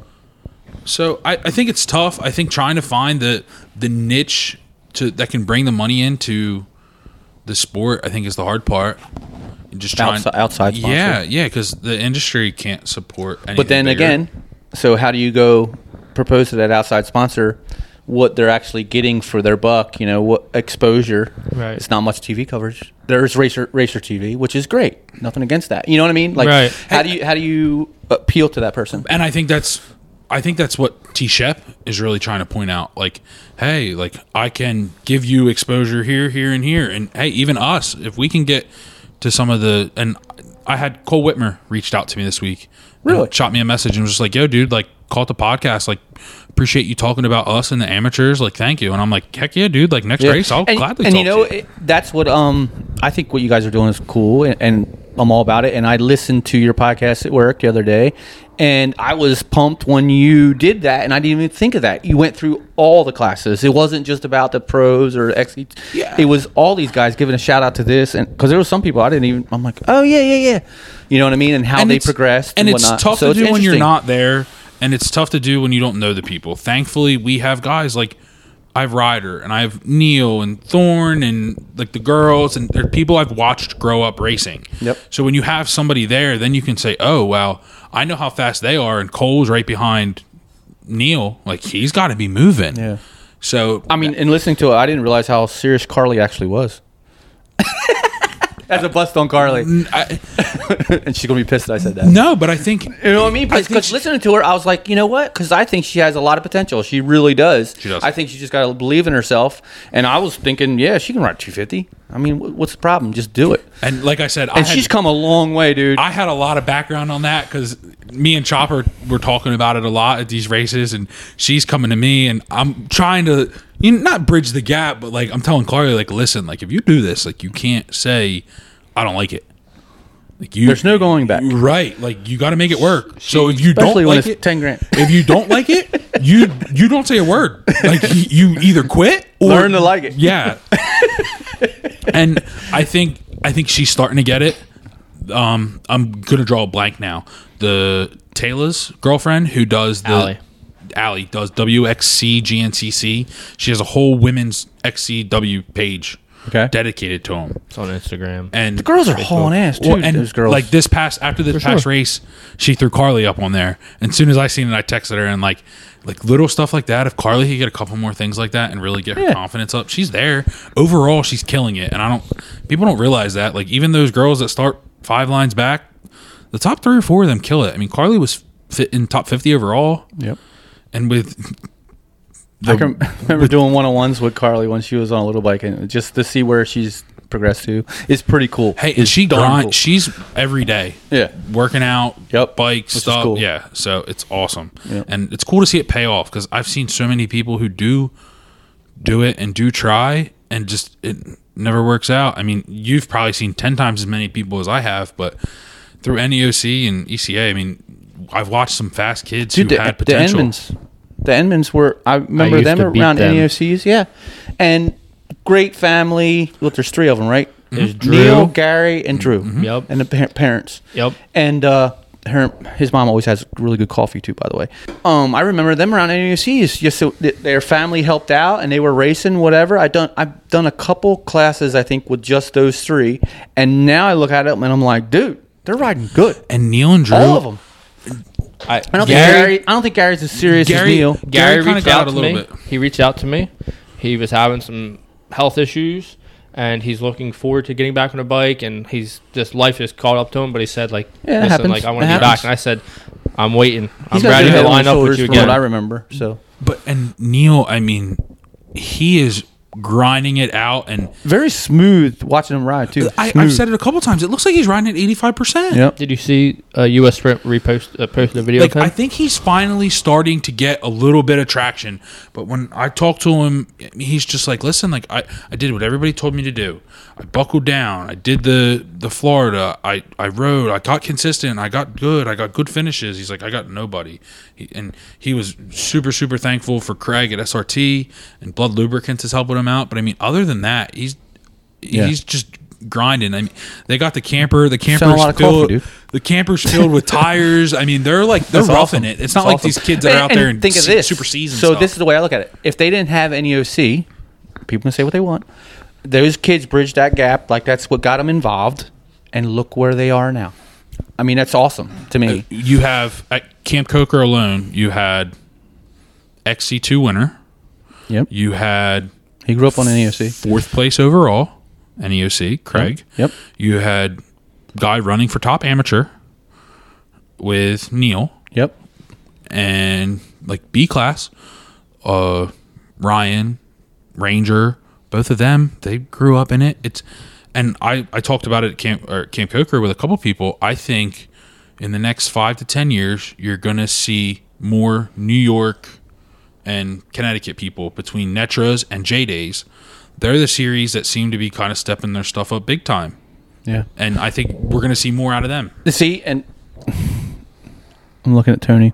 Um, I'm going back to Enduras here, like what I said earlier. He wasn't here to hear me say this, but if you have anything to say, Tony, I will give you this mic. Okay. I look at the local series. The way I was brought up is the local series is your dress rehearsal to advance to that, to go to that, no matter what your skill level Right. is. You know what I'm saying? So ECA, if they went to that start control format that I said, that it would make it easier for that kid at Enman or whoever to transition to a national enduro. For those guys, when they go to national enduro, they're trying to figure out that format because they never did it. Well, and that's what I was kind of getting at when I was asking you about what do you think, what do you think propelled them? Because you have this national series that runs our, the only real national series we have in off road right now, uh, outside of motocross, and we have you know local series that are still sticking to stuff that we did in the '80s. And again, I don't. I think there's a place for it. Yeah. You know what I mean? Hey, maybe we. I know Setra Setra is all start controls, you know, and I think they've been that way for a couple years. and I think there's a And reason. they had to because of the numbers. and I think there's a reason why. Uh, I think that's a major reason why NEPG does so well. Yeah, and then you have old guys getting top three overall. So me talk about You me, still not ride else. good. I don't care what you say. Yeah, yeah, yeah. But still, but okay, I'd still be it'd still be a, a challenge for me. But what I'm saying is there needs more new blood, and that's no disrespect to the current competitors, Sean, Mako, any of those dudes, whatever. What I'm saying is it needs a. you know, why not more of more Jason Tino's, more Hunter Bushes, more Justin Lafferty, right? You know, whoever. Riders moved on, but you know what I'm saying. More of that local talent. hey, maybe- having a enduro start control format that they can practice Well- dress rehearsal for a national enduro. If we if we were doing a series what it is. that was more like the Nationals, maybe that would bring guys like Ryder back to want to do Well, more at of least he, them. he, he would probably hit one on off weekend, possibly. Yes, right? Like, uh, exactly. what's in, in and a that would be the program like his? his mind if it's a timekeeping event. If it, are you going to get a, a Stu Baylor or any of these big guys to Yeah. a timekeeping event? You're not. And I get it. That if that's not the goal, that's one thing. But if you're trying to grow the series like ECA keeps talking about and keep it alive, And and the, the bummer is this is just my opinion, and it'll probably go no further than you know putting it here out out there here. But I don't see it ever going that way. Just because I know too many people well- involved, and it's no disrespect to them because they're all good friends of mine. Hey, but I this hope- is my opinion. I hope it succeeds. I hope it gets better. yeah, I don't want to lose another Prove prove us wrong. I don't want to lose another series around here. We need every race we can Yeah. get. I don't like driving And I, I think there's too- 15 hours of GNCCs. yeah, I think there's too many of them. I think the Enduro series is too, It's too so many. it's overwhelming. It's a lot. You if Pine Hill wouldn't have got canceled, it would have been what four weeks in a row. Yeah. And good lord, the sand whoops. I, I would if I was a millionaire, I'd pay. I'd buy Forest just so I didn't have to ride sand I had a guy yesterday at school, and he's like, "Dude, Pine Hill was my first Enduro this year." I'm like, "Really?" He's like, "What'd you think?" I said, "What'd you think?" And he's like, uh, "Are they all like that?" I'm like, "Nope." and he's like, "Good." He's like, "I'll go to the next one." Then. That's like they're begging me to go. I'm like, they're like, I'm like, which one is it? They're like, a full-on I'm like, nope, nope, not doing it. I'm not riding whoops. No, I don't. So race for anybody that don't know, like the Jersey the Jersey rounds of the Enduro series, there's two clubs, what Greenbrier and Beehive, that have access to private land. Most of the other ones are state forest. And in the state forest, you have to run. They they only let you to run on fire cuts or dirt roads, and usually the fire cuts are straight as an arrow, but they're whooped out, just whooped out. So it's a full on workout, pretty much. I think it, I, Rich didn't do it, but I'm gonna do it. We're gonna put in quotation marks access to private land, and I'm just gonna leave it at that. Yeah, there's too many apps out there these days. Are we are we supposed to be over here? Oh yeah, yeah, yeah. yeah, yeah, we're you're allowed to be anywhere you, you want until you get caught. That's all. But That's another funny story. Okay, about Coalinga, one of my favorite races, right? So this is kind of cool. Uh, growing up in Jersey, when you th- when you're growing up in Jersey on a dirt bike, when you think of a forest ranger, you think of a dude that you don't want to see when you're on your dirt bike. Correct? absolutely, Yeah, Right? hundred percent. Okay. I don't want to see him any. Okay. hun- nothing. So I went to Coalinga, I don't know, five, six times, whatever, right? And it's all state land, which you can have, a- they have access to all of it, right? So here comes the local forest ranger. I think, what was his name? I keep wanting to say Murphy. William. William was his name. And he rolls up, and I'm like, dude, I don't want to see, you know, like, Mike's like, it's cool, it's cool, it's different. I'm like, what? Like, he took us riding in his full like gear, and he had a KTM, you know, forest ranger dude. Out there, it's different. He took us riding on some of the bitchin' most coolest trails ever. But how different is that, you know, in relation to what you think of a forest ranger living in Jersey versus in California? Right. You know, That, but that's still kind of surprising. Like California, because they're pretty strict out there. You know what I mean? This on was- the emissions. yes, and things and this was like 10, 15 years ago. like I feel like we're here is what California's like now. I've never been to California. I've never ridden there now. Yeah, but at least like California, I don't know. I it's getting cracked down on in the last few years, but I mean they have area like you said that you can go ride like the, the dunes and stuff like that. Yeah, it was, this was a, basically an ORV park where, where the Enduro was. right, and Yep. yeah, it's a shame that it's a shame that there isn't more of that. Yeah. But- um, how successful would an ORV park be in Jersey? I don't know. I, I think it depends on how it's ran. Uh, Look at Field of Dreams right now. Yeah. they're killing it. They, if you're not familiar, uh, Field The of new Dreams in New Jersey, the new up owners are the track, incredible. by the way. I mean, the track every week they're making changes every week. I watched their live from yesterday. I watched it today, and The dirt looks awesome. well, and the owner Lexi, she's going around and she's like, "Hey, like, take a sight lap today. We changed this. We added this. You guys didn't like this, so we did this. This is different." Like, and I'm like, "You made more changes in two weeks than you have in ten years of that being there." Well, it's not them because the owners have switched. That's what I'm saying. Right. Like Lexi and Chris have made more changes in the past. Where are they year. from? They from around here? Philly. Jersey? They're from Philly. Just uh, moto background? Or? Kind of. They just, and I don't think it's like a big moto background. From what I've understood, just parents who are somewhat successful in business and they wanted a place where they could take their kids and go ride. Yeah. And- it's good for this area. Definitely needed it. Yeah, sure. and and it's you drive every time I drive by there and they're open, they're packed. Yesterday I went by there twice and they were loaded and there wasn't dust in the middle of the, like they're doing a good job. And I heard through the grapevine, I don't know how true it is that they're they're going to try to acquire some of the more the woods around there. yeah. There's another like 400 acres there that I think you could probably scoop up. Cool. And I mean, you get another 400 acres of woods there, you could do a decent hare scramble. And the ones that they put together out there aren't great, but again, it's something. I think a sprint enduro style would be best. there. Ah, can you That stop? could Gi- probably work, yeah. Brad's giving out all my ideas Yeah. on the podcast. That could probably work. I mean, You gonna promote You it? could, you could. Uh, sure. I'll put it out there. We'll put it right on this podcast. I'll- I mean, I'll we don't have many right listeners, now. but BB Promotions. you could you could do a sprint enduro there right now. It would be sick. Do the cross test in and out of like try to take some of the jumps out of it so it's open, more friendly to all riders. But yeah. I was riding the turn track out there with Justin Harris, and me and What Justin, a smack days that dude is. for sure, washed up. and I can't wait till I get that text. and I'm only giving him shit because he gives me shit every time, dude. that's what he- he's good That's- at giving. that's Justin, though. He's so funny. If you don't sheep. know how to take better. him, he's dude. way better at giving than he is People taking. say, "What the hell's wrong with that dude?" I'm like, "Nothing, dude. He's just that He's way. unique. He's just Bullshit. messing There's a with you." lot wrong with that motherfucker. But But that's how you learn too. I mean, I remember going to Bailey's years ago, and and the first time overcoming that jumping fear. I don't think I ever overcame it, but it was okay, dude. Follow me. I'm in third gear and same speed, just gap, you know, same gap, and just. whoop, You know, off of it, and the big, and then aside from that is learning yourself. I remember how Bailey always taught you just kind of like cruising off a jump and getting used to how your bike reacts in the air. You know what I mean? Because you don't want to be. I- I'm, I'm a killer boner air dude. You know what I mean? I Well- could do that all day long. I my my plans got changed since, but my my goal for this year, starting at the end of the season, was to ride more moto and get more comfortable with it.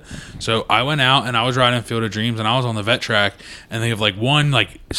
Not serious, but double, like actual double, and I hit it, and I like hit the brake in the air, and the front end came down, and I was like, "This is so cool!" Like, Yeah. I, because you're figuring it out. yeah, Yeah. And it's just over and over, and you f- you eventually figure it out. Well, this is a perfect segue. I don't want to steal too much more of your time, but I do want to talk about Rich Lafferty Riding Schools, the RLR brand, what you've done with that. Talk about it. Take us through it a little Uh, bit because it's well- it's impressive. schools for me started in 01, which is crazy to think that was like over 20 years ago. But um, then you know, I was racing. Um, uh, married to Ryder's mother, and Ryder was a little guy, and it was helping me. You know, fun. It was fun in my racing then. You know, it was a, a friend of mine that brought it up. Like, hey, you know, because I was helping him with stuff. He's like, why don't you do a school? I'm like, what do you mean? Like, and I did it, and I never would have thought it'd be where it is today. And but it's totally different today. What, what the way I look at it today, I just look at it as helping somebody. I don't look. It's not for any you know financial gain. Um, I just like helping people, and it's a way. What I think of is to give back to. Uh, a sport that gave me so much, where I met so many cool people, went met so many cool places, whatever, and it's a way for me to give back and help some dude enjoy it just like I did.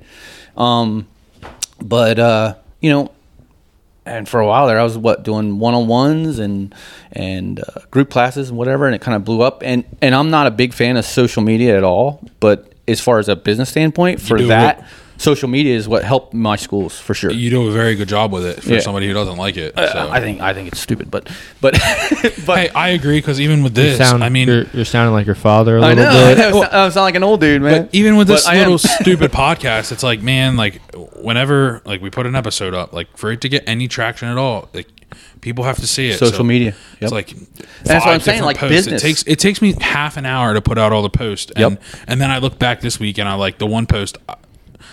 I, I don't pre-read too much before I post it, but I was in such a hurry just to get the stuff out. I went back and read it. I'm like, that didn't even make sense. Like, I seen you repost that. yeah, I edited it because I like went back and looked at it. I'm like, oh my god. Yeah. So But for but for social media, I mean, uh, or sc- my schools, the social media is definitely what's helped it. I mean, for I still have a pretty huge following now after doing it for so long, as far as my email list, and I have a lot of return people who come back and get a refresher, or hey, we worked on this last time, can we do this, and, and get something out of it, and because I always gauge it towards towards the person. You know, I try and I, I limit to either four four to eight people nowadays. It's a group thing, and I always spend try and spend um, uh, quality time, not quality time, but a little bit of time on each person's individual goal for the day. We always, you know, I always started out like, "What's your goal for today? What do you want to get out of it?" Give them some feedback, and then I always remember that in the back of my mind, so they get something out of it. Because I rather have eight people come here, have a good time, and go tell eight of their buddies, than have twenty people and nobody get anything out of it. Right. You know, um, and uh, I think I've grown to because it's just repetitive. I know by looking and learning from Bailey, who's who helped me, just learning how to look at certain things on a guy, what they're doing, and understand that because the way I do things on a motorcycle doesn't always transfer to another person. And I think that's what a lot of people don't realize these days. There's certain people, if it works for them, this is what you got to do. You got to set your bike up like this. That's not true, dude. Everybody rides different. There's, I mean, if you look back in the day at Scott Summers, he had 28 inch handlebars riding an XR 600, dude. And a lot of kids probably listening to this don't know who that guy is, but uh, yeah, I barely do. yeah. But you know what I mean? I don't. I'm sorry. okay, so there you go.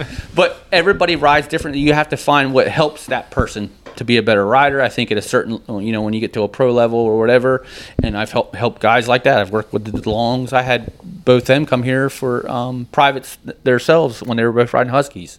Um, I wouldn't say I, I, I say I helped guide them. I wouldn't say I gave them, you know, the keys to the kingdom because hell, it's it's figuring it out. You're just trying to figure it out and little things that all make a difference. I think somebody who's brought a lot of light to the whole aspect of training on dirt bikes is the Deegans.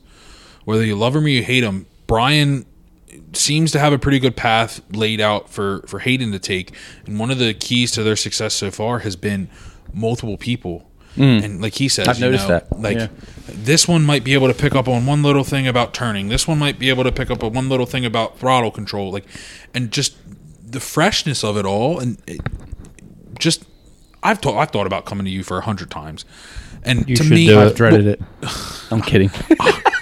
I, I wouldn't blame you. messing with But and you know we've rode enough to Yeah. you always give me you know just a snippet of hey try this or do you know what I mean and Yeah.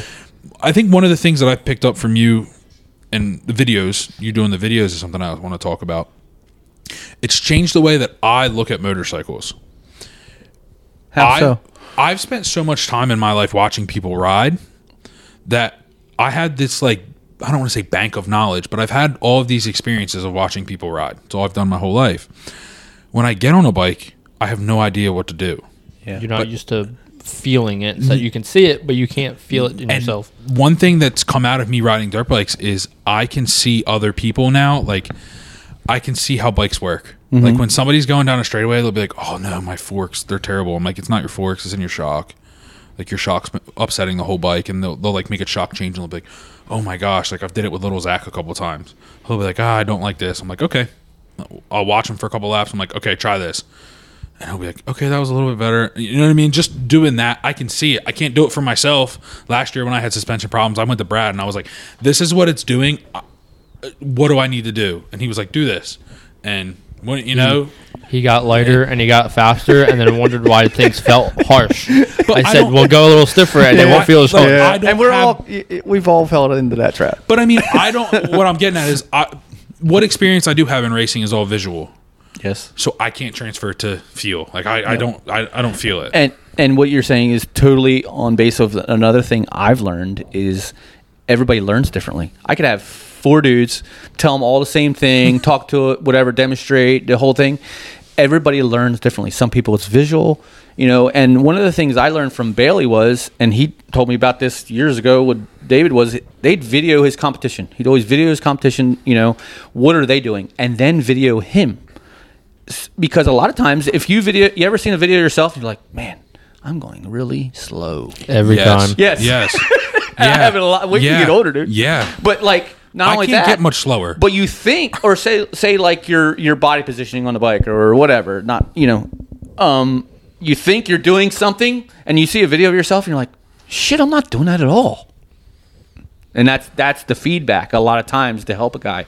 And then it keeps progressing. I remember he would take still photos and i'm like dude still photos? And he's like yeah. I'm like well what are you to get out of a photo? It's not a video. He's like you want the photo to look like you're hauling ass. And i'm like yeah. He's like well how's that photo like i just like i'm going dog slow. He's like well there you go. You know and it was just and then video on top of it as well so we learned a lot by My problem that. is whenever I see a camera, I do what I'm supposed to, and then the camera goes away, and it's like at the GNCC.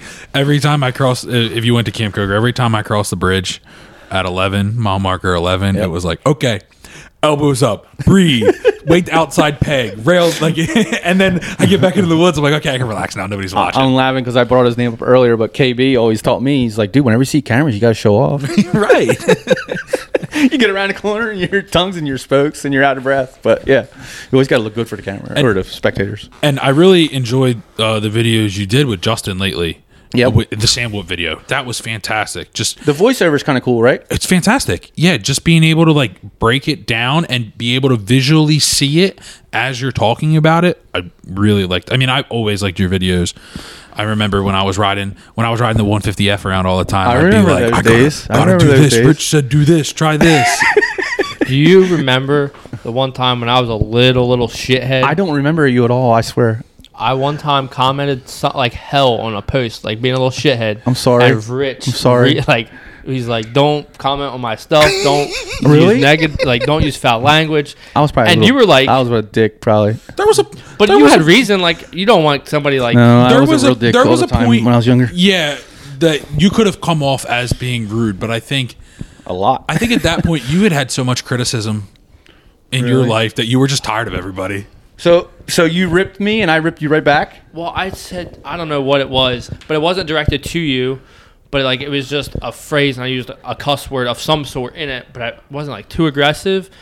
And then you were like, you met, private messaged me and was like, yeah, don't do ever do that on my social, on like any of my stuff again. Okay. Like I'm sorry. Brad. I'm sorry, bad. Brad. I never knew this. It's You're just right. telling me this story right now. I've talked about it quite a few times. You've We're put buds. me in my place a time or two, but never like What is it? you've put me in my place a time or two, but I never have? like never like out of like now it's coming out, dude. never like out of spite though. Like you, Yeah, it's okay. I deserve it. I'm an ass. I was an asshole. I I really Was? believe I was. yes, I am using the word was. I'm joking. I'm joking. No, and and I, I mentioned it earlier. Like I said, the last few years, your perspective of racing has has changed. the The fun that you put off is it's it's what dirt bikes is about, and I think that's another reason why your schools are going good. I think that's why the glove thing's taken off. That seems to be Yeah, be and that was the, the glove thing. Yeah, talk about that a little bit. I got to give. uh I don't know if you listened to this, but Fuzz was. We we had talked about it years ago about you know going about something like that. I don't remember exact conversation. He told me how to go about it and whatever. And and again, like I said, I was an asshole back then. And also, I was a, ver- a person who would not follow through on everything. I'd start something and not finish it. Um, but it was a goal of mine always to do it and just to see where it goes. And now I have plans to keep it going for the future. I'm not going to tell you right now, but um, Don't tell me because I might spill it. yeah, on the podcast. you don't wear my gloves anyway. Hey, Brad doesn't wear gloves. He's like my dad. Sorry, I'm But your long lost brother. um, but it was kind of a goal of mine, just something to do different. To actually, to be honest, when I first started, it was to break off from the schools a little bit because I was getting tired of schools.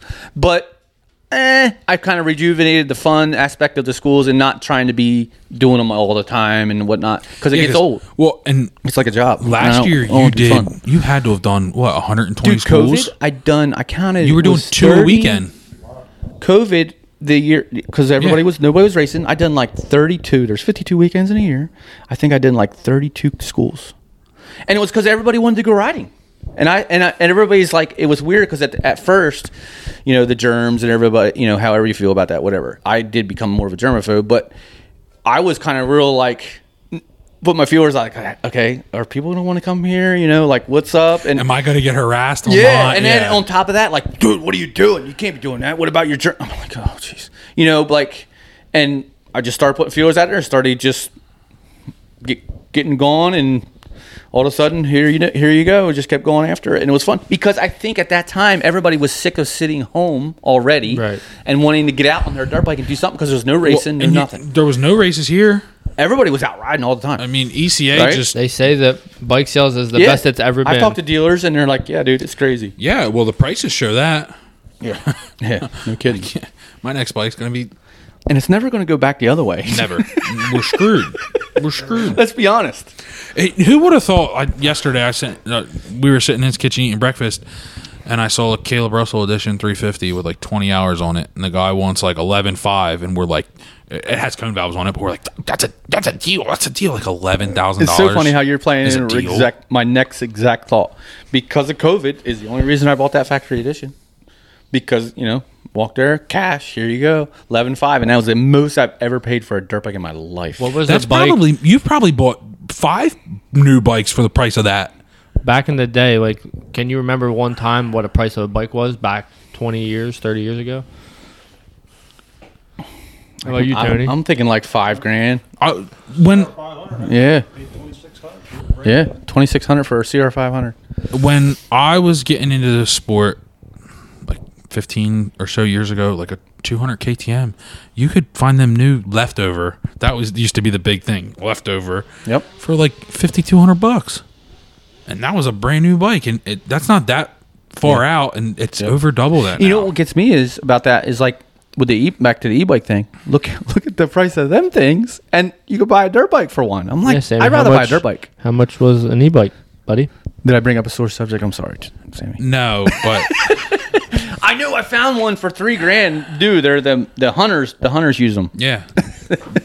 but uh, Yeah, I I, will don't say- care, dude. I will say on the, the with the e-bike thing, I have But I want one. I I'll be honest. I have more fun on my e-bike than I do my dirt bike. I And bet. I, have a great time on my Yeah. dirt bike, but those e-bikes are cool. But yeah, I my e-bike may or may not have been the exact same as my 250 I just bought Yeah. within within a Right? couple hundred bucks. Crazy.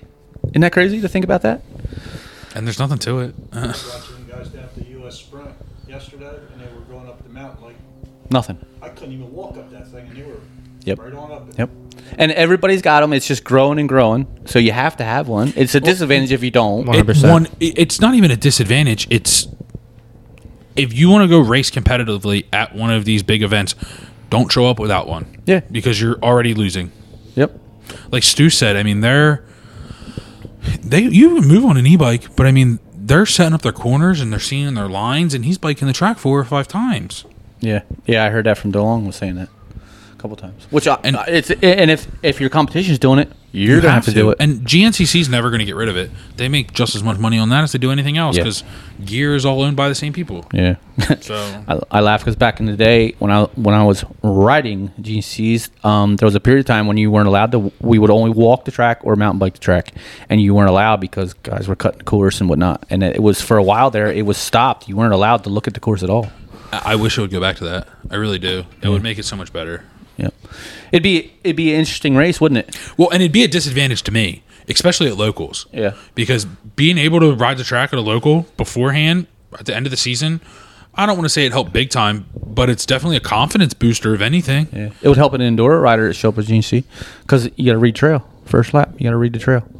You know. And I think it's give or take. I think the e-bike helps me read trail a little bit better, just because I don't It's have the that years of experience. So it, it's me getting one more visual look at it. But yeah, I, overall, I think they're detrimental. Sometimes the when you're walking, I feel like you you over exaggerate shit. You know what I mean? Like Yeah. when you're looking at something and then you ride through and you're like, that was nothing. Oh, I remember we always would always seem to work for like me and Malcolm back in the day. We would always walk the track backwards. Okay. We would always do it. it we just seem to find more lines and stuff that way. Yep. And I notice it now. Like there's, I'm, I'm a lot better at picking Malcolm out does lines. everything backwards, so I can see. I'm just messing with Malcolm. Ahead.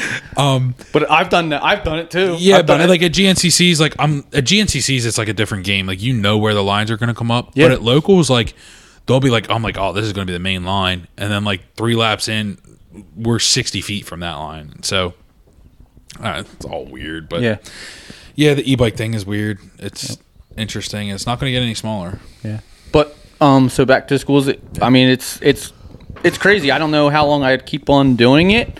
Um, but I think the local series helps, and you know, because I go to a local race and, and I see people that I've worked with or whatever, and they're progressing and or whatever and doing better, and they'll come back with some feedback, and then you know, and hey, this is my buddy, you know, he wants to come or whatever. So it just keeps on going from there. It's just the lo- the local, the local aspect, which is pretty cool. This year was the first year I've ever done one of these schools, been a part of those schools. Thank you for letting me be a part of them and going. And I mentioned it before in my Instagram post, but them slow man drills saved my ass. And then and then For timekeeping walking- coming up walking on a check. time.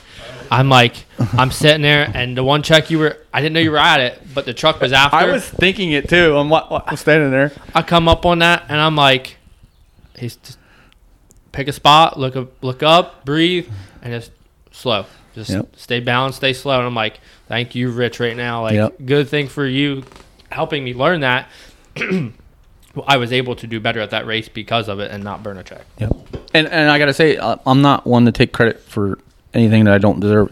But I stole that from Watsy, watching his videos and stuff, and Watsy would do slow. And it and it does is what it does is it teaches a guy, you know, you mastering the controls, use of the controls. Because a lot of you know, I know some guys that are fast and don't know how to use all the controls properly. In my Well, opinion, it seems like it seems like mm, I don't want to say most, but I noticed that too. There's like people are real fast. Oh yeah, he doesn't use his back brake. Oh, they're real fast. Yeah, he don't use his front Dude, brake. when I started oh, working I don't with, use a clutch. When I started working with Craig, the first time we done a school, he's on a 250 um, four stroke on a Husky.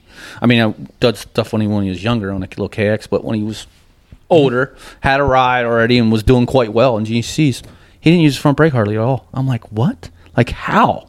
How can you go that fast and still carry corner speed and not hardly use your front brake? You know, and that was a big thing. Obviously, he's figured it out because he's come along. You know, he's coming on even more now. But that was crazy to me. You know, and it's it's interesting what you learn from people. You know, and yeah, everybody has a different technique, and yeah, and that's why I say you got to be uh, as helping someone. You have to be flexible to understand different ways to approach it. Where just because it works for Rich doesn't because I got a unique old man riding style in my opinion, but it's not going to work for that guy. You know, You have a very unique throttle. Um, the way you use the throttle is very unique. is that a good thing or? If you, it works for you. It don't work for me. But I watched you today more today, and I don't know if it's because you were getting tired, but I I was saying the same thing about you in a sense of you were more throttle consistent, which I was proud of you for. I don't know if that was just because you were getting tired, or I just felt like because of the conditions were so slick, if you're wide open, you're spinning. You're spinning, not stay consistent with it. It would plant better and go straight Yep. or whatever. I want to spin as much. So last weekend where it was moist, I could be more aggressive, but where this weekend I couldn't. Yeah. and I think that's what it was mostly. does your suspension feel different today? One hundred percent. Yeah. What worked last weekend wasn't like, and it's the track was the same. It was just rough, beat up piece of shit. But I mean, in the same beat up wise, but it was drier. It was Yeah, so much the only drier. difference was today it was dry on top with a hard base. Yep. Last weekend it was Yep. still kind of hard, but it was wet, so it would tear up easier, Yeah. and you could not be as hard square edge. it's crazy how like the subsoil we have. Farmer me coming out. Like, No, no, Once you get down to that subsoil, like if you have a little bit of subs- Yeah. moisture in the subsoil, it will tear up. But the second it loses moisture, it's Yep. done. It, uh, I, I'm laughing because like I was talking to Skin Dog about it today in the woods, and it, like the trees, whatever. If we're in the woods and it's pine trees, the dirt's different mm-hmm. because of the ground coverage. Mm-hmm. It's got pine needles and the way it holds moisture and whatnot. Go out in the oaks, it's different dirt. It's it's different. I remember it at Greenbrier, so it was cold that day, freezing, right? It was frozen. Oh, yeah, it was cold. At, at 7 a.m. when I was pre-riding my section, it was frozen. It was frozen. So, but the first test, because it was newer, most of it was new, mm-hmm. right? So, new stuff usually in pine needles and, and leaves will hold moisture. So the ground didn't feel as froze on a later number. Would you know? Well, and Go ahead. No, No, no, no. Keep going. You're gonna say the same thing. so getting through the first test, sitting there at the um, reset, and I'd like to help people. I'm like, all right, guys, so listen, up here, I know from talking to my nephew that it's mostly existing trail. So existing trail, it's going to be froze and scummy, and it's we're going to DiCarlo, so it's scummy. you'll I never- said just check up and watch the apex because it's going to be slick. Got in there, frozen ground and slick. And you'll never guess what section I was in. Where? That one. Yeah, yeah. It was sucked. It exactly. was horrible. and it was it was tough. It, It was, was- challenging. yeah. but and it's I think bless you because it's the different um, trail, different trees, different dirt, but also I mean, uh, then the other contrasting difference is existing trail to new stuff, Mm-hmm. the way it holds the moisture. Like new stuff. You could let it eat. It wasn't froze. When you got into something that was existing, it was hard and it was froze. Mm-hmm. It was sketchy. Jack hit his front brake and totally lost. it. Yep. The other Yep. the other thing too with New Trail when it has the leaves and the pine needles and the grass and that it's insulation. Yeah. So that insulates the dirt where when it's just straight dirt, there's nothing to keep any kind of temperature. and we, I, I learned that from practicing training. You know, me and Mike would go make something. Uh, if it was a shitty weekend in the winter, you know, we would always try and go make something new because it was good. It ended up good, and guys were like, "You wrote riding Sunday?" I'm like, "Yeah, it was awesome." yeah, and you And then that, everything else was frozen. you did that a couple year, a couple times this. Yeah, that's my favorite part us. about And it was riding good, right? Yeah. winter. That Yeah. day That's we- how I learned it. That It's day like- we went out, that track we had was sweet. yeah. And the other guys were like, "How'd you guys go riding?" it was fro- like You just know. walk into the woods and say, "Okay, left here, right here, Yeah. left here." Yeah. But and you have an eye for it. Like I can't do that. I've tried a hundred times. I can't do it. I can put together old trail and make new trail and and piece stuff together, but you can just walk into a piece of woods and put together a loop, and every time it's fun. I think, and it's funny. I think I get that from my dad a little bit from just following him around and always look like you always think. I remember him telling me when you how you arrow something, you'd always, as you're stapling the arrow on the tree here, you're looking at the next tree that you're going to staple to. So in a sense, how it flows. You know what I mean? I wish more people would take that tip because Oh, I I've never heard that before, but Don't that's even- really yeah, good. Don't get me started with that. But yeah, we were talking the other day about ribbon. Like you can't put uh, ribbon at eye level because nobody's looking. Everybody's looking down at the front wheel. You know, how many times have you ran through ribbon? Not many. I don't, don't- go, you don't fast go fast enough. enough, yeah. Yeah. yeah. You- eh, when you go that slow, you can make the corners with ease. You know. All right, I'm going to bring up a subject. So, uh, who I was talking to about this was Stevie Silvers, okay, good friend of mine, and um, Manahawkin.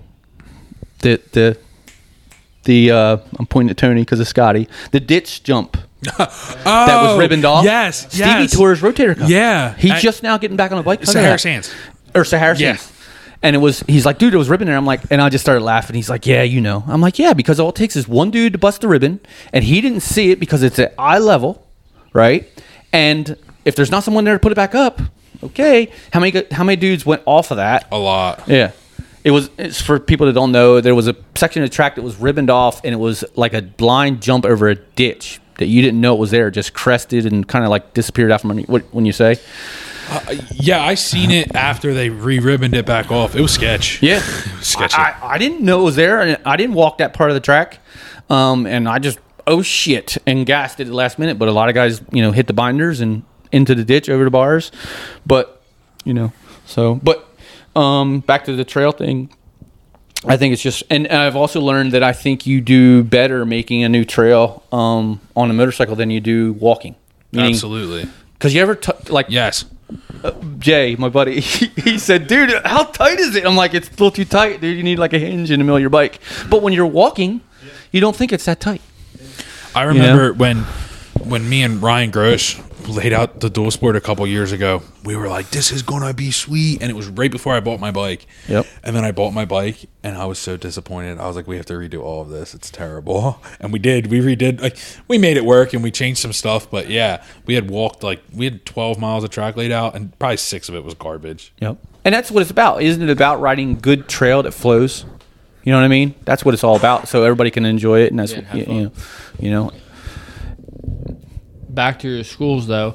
Um, what are some of the key points you focus on in your schools? I know them, but maybe some of the people that listen don't. I like to hear what you think they are.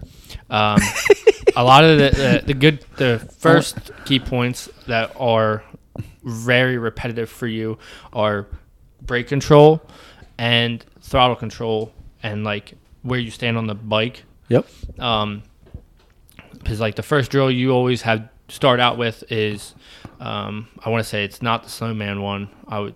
Which one is it? It's backwards, right? Or do you flip them on me sometimes? No. Go, so it's it's uh, lately I've been doing. I, I always try and change it up once in a while, but lately it starts off with uh, slow man stuff, and then we go into acceleration to braking, but control braking without the clutch. That's and I that helped me a lot. Is because okay, we start moto moto style start. Yep. Wide open from cone to cone. Just a straight line on that drag race. on that second cone, all brakes, no clutch, and that makes you learn where the for the rear tire where that point is that you can use it without stalling the bike. Yeah. and keep the the momentum going, and then you change it to the front. And we work on the front, and then you add them together, and then people are like, "Wow, I can go into this corner way faster, and then keep momentum going into the corner because the bike isn't unsettled by pulling in the clutch and sliding all over the place. It's settled because it, the momentum is still upright and going forward. It's crazy because like you you saying that like you so you did get a lot out of it. You felt Yeah, one hundred percent. right.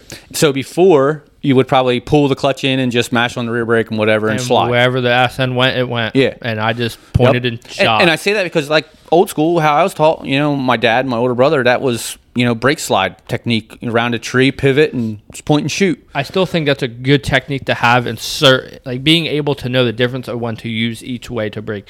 Because like if you're coming into a corner and you have somebody in front of you, There's always a there's always a difference in off road. There's a unique thing about off road. like if there's somebody in front of you and you need to get around them, Exactly. You need maybe you need and they went to the wide line. You need to slide the ascend around to stay tight into the Yeah. to the corner to get a better straight run to get around them. Did you see Jett Lawrence cut underneath the Forkner last night? Yeah. Did you watch Forkner? Oh, I know, and then he went letting back by. But did you see what he did? Yeah. he checked up hard early and then just tucked right underneath of him. Mm-hmm. Dude, that looks so awesome the way he did that. And that's great. That's great. Like mind thinking. yeah, Of like he's what seen the it ahead. Like Yeah. he knew, he, like he was all planned. Like, Yeah. this is what I'm going to do. Yeah. And then after the the braking drills and the motor start to or slow man drill to practice going slow, keeping your balance, learning your bike, and then you do the uh, motor start to controlled braking. We normally will go into the woods Yep. and we'll work on certain sections. Okay, now we're tying. We're gonna do the one I always will always remember is because I almost died like three times. Is that right hand turn where the bike the ass end slid over the berm Yep. and the front wheel stayed in it, and I just somehow kept it. But we were working on that day is coming in as as fast as we can without using the clutch to brake while braking and then turning right Yep. and seeing what certain people would do um, and how they felt with the way their bike's feeling now that they have learned that in a field. Okay, so now coming into the corner, we want to go right, but we don't want the bike to feel unsettled. We want it planted and just go. And it was crazy to put that in there and go, wow. Yeah. And then okay, now we learn that. Okay, well, where are we putting pressure at? Where's our legs at? Where's how high is our leg and we're picking it up? Where are we putting it straight out? We're we doing half like ninety degree at the shroud? As far as putting your leg out. Yeah, so, many things that little things that you have taught me in the last six months. Yeah, like, and, and- wow. and, you know the unique thing is too that I've learned over the years is that like the littlest thing that I overlook, you know, like telling someone just simply like a couple things you said, like just how you put your leg out for a turn, has helped you where you think you overlook it. Like, what's the big deal? You know, like because you know it and you do it. every- It's repetitive, Right. But it's interesting how just the littlest thing can help someone, and I think that's what I've learned. There, I always say the secret is there's no big secret. It's all little tiny things put together. That's what I struggle with the most, and that was actually my next question.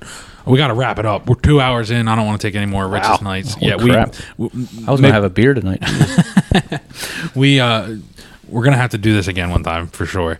But If Rich if I'm Rich sorry I likes talk it, too much. I guess. No. if Rich no, likes this it, is- maybe we do like this is fantastic. maybe we can I would do like to talk more about the school part of it because I think it would help guys get When- a different not not to bring people to my school, but just to help people riding. Well, and that's my next question. I don't want to forget that. But yes, Rich, my standards are low. Thanks for reminding me.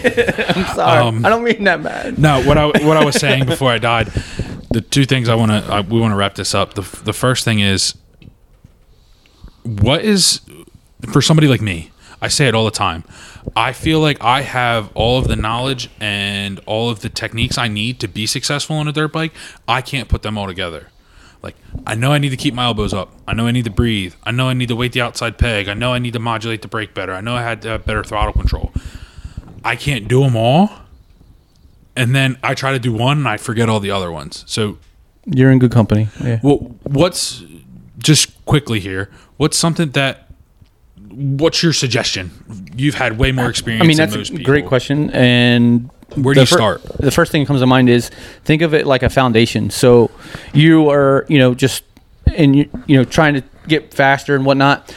And a lot of times, and people just try and simply go faster, but don't have the control. And I think one of the ways to have control is to learn proper body positioning. You know, I mean, and I and, I, and a lot of people just frown, and say, "Oh, come on, dude, really?" But seriously because body position keep, keeps you safer on the dirt bike if you don't know proper body positioning how to hold on to a dirt bike you're going to go faster and not be you know crash more often because you don't have proper body position so i think for a guy like you proper body positioning is number one to build a better foundation just like you're building a house and that makes me feel a little bit better because something I tried this year that I just added was uh, seat bump, mm-hmm.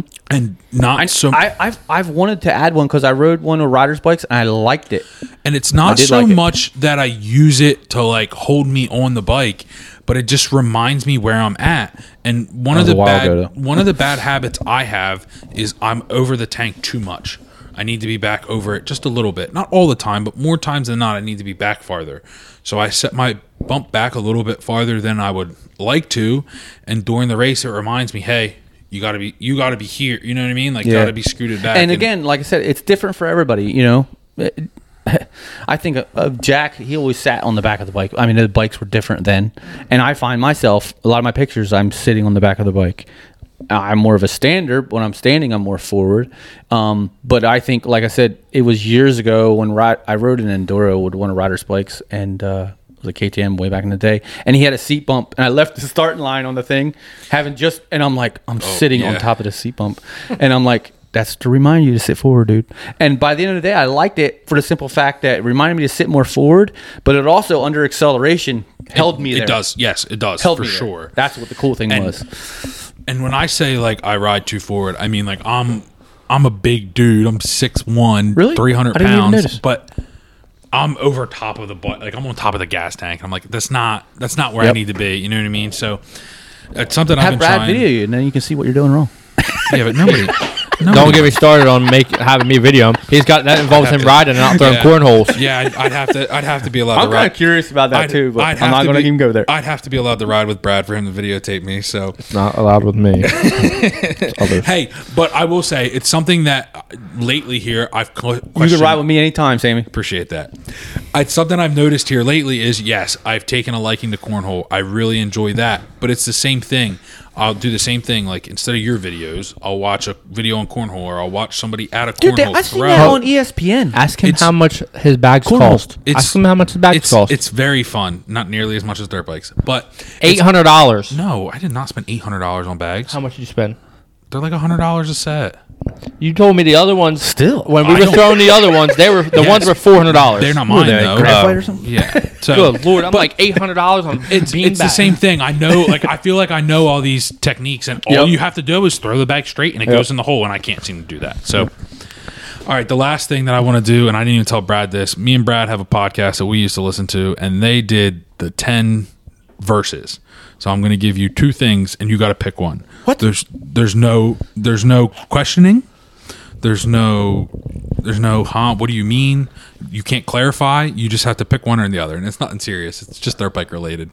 Okay. But so I'm confused as much as you are, but I I know know what what he's he's talking talking about. But so I'll ask you a question like KTM or Honda, Okay. and you just got to answer it. You can't explain. You can't do nothing. Okay. So we're working on it. You're our first guest, so I just made a quick one. We got five that we're gonna do. We're gonna see Can how you it goes. elaborate? Which that's my problem. No, no elaborating. Okay. So that's where it gets fun. So, see, I'll give you an example. So the reason you're not allowed to elaborate is because the particular podcast we were talking to, the n- one question they asked every time was shaved or hairy. What was it? Shaved or hairy? Shaved. Right. No elaborating, no questions. That's just how you leave it. so, first one four stroke or two stroke? Four stroke. Enduro or hare scramble? Hare. Enduro. Mm, fixed it there. GNCC or National Enduro? National Enduro. this is a hot topic in my my friend group. 89 octane or 93 octane? 89. I'm cheap as hell, dude. Right. Okay, good. good answer. And then last one, moto or off-road? Off road. That's it. That's all I got.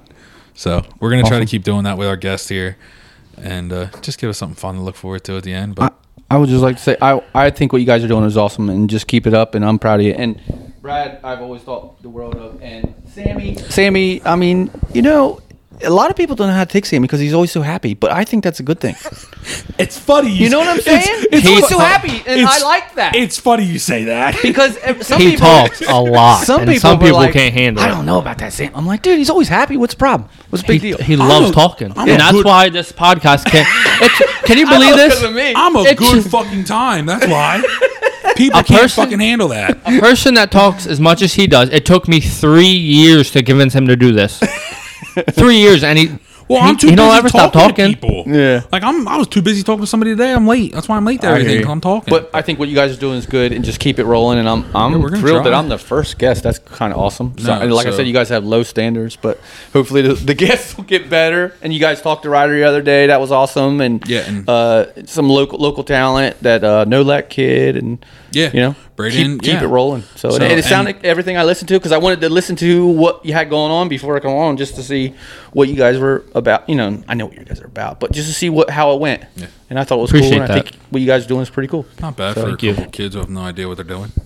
Yeah, Well, again, hope Rich, some good stuff comes up. But th- thank you guys for doing no, this. Is awesome. thank you. Like I said, we'll have to reconvene. We'll have to get one of these going in and the if winter you're, when you've listened slow. to this for two hours, man, listen to us talk. You are one cool dude. Mm-hmm. Hey, there was a, there's there's people. I would that have shut it off so- 20 minutes in. Hey, fast but- forward. hey, do me a favor. If you do want to shut it off, just leave the headphones in, put them somewhere else, and just go about your day. Let it let it play. Let's get some plays on this thing. right on. So, all right, Rich. Thanks. Appreciate it. Thank you for your guys. Thank you guys. Yep.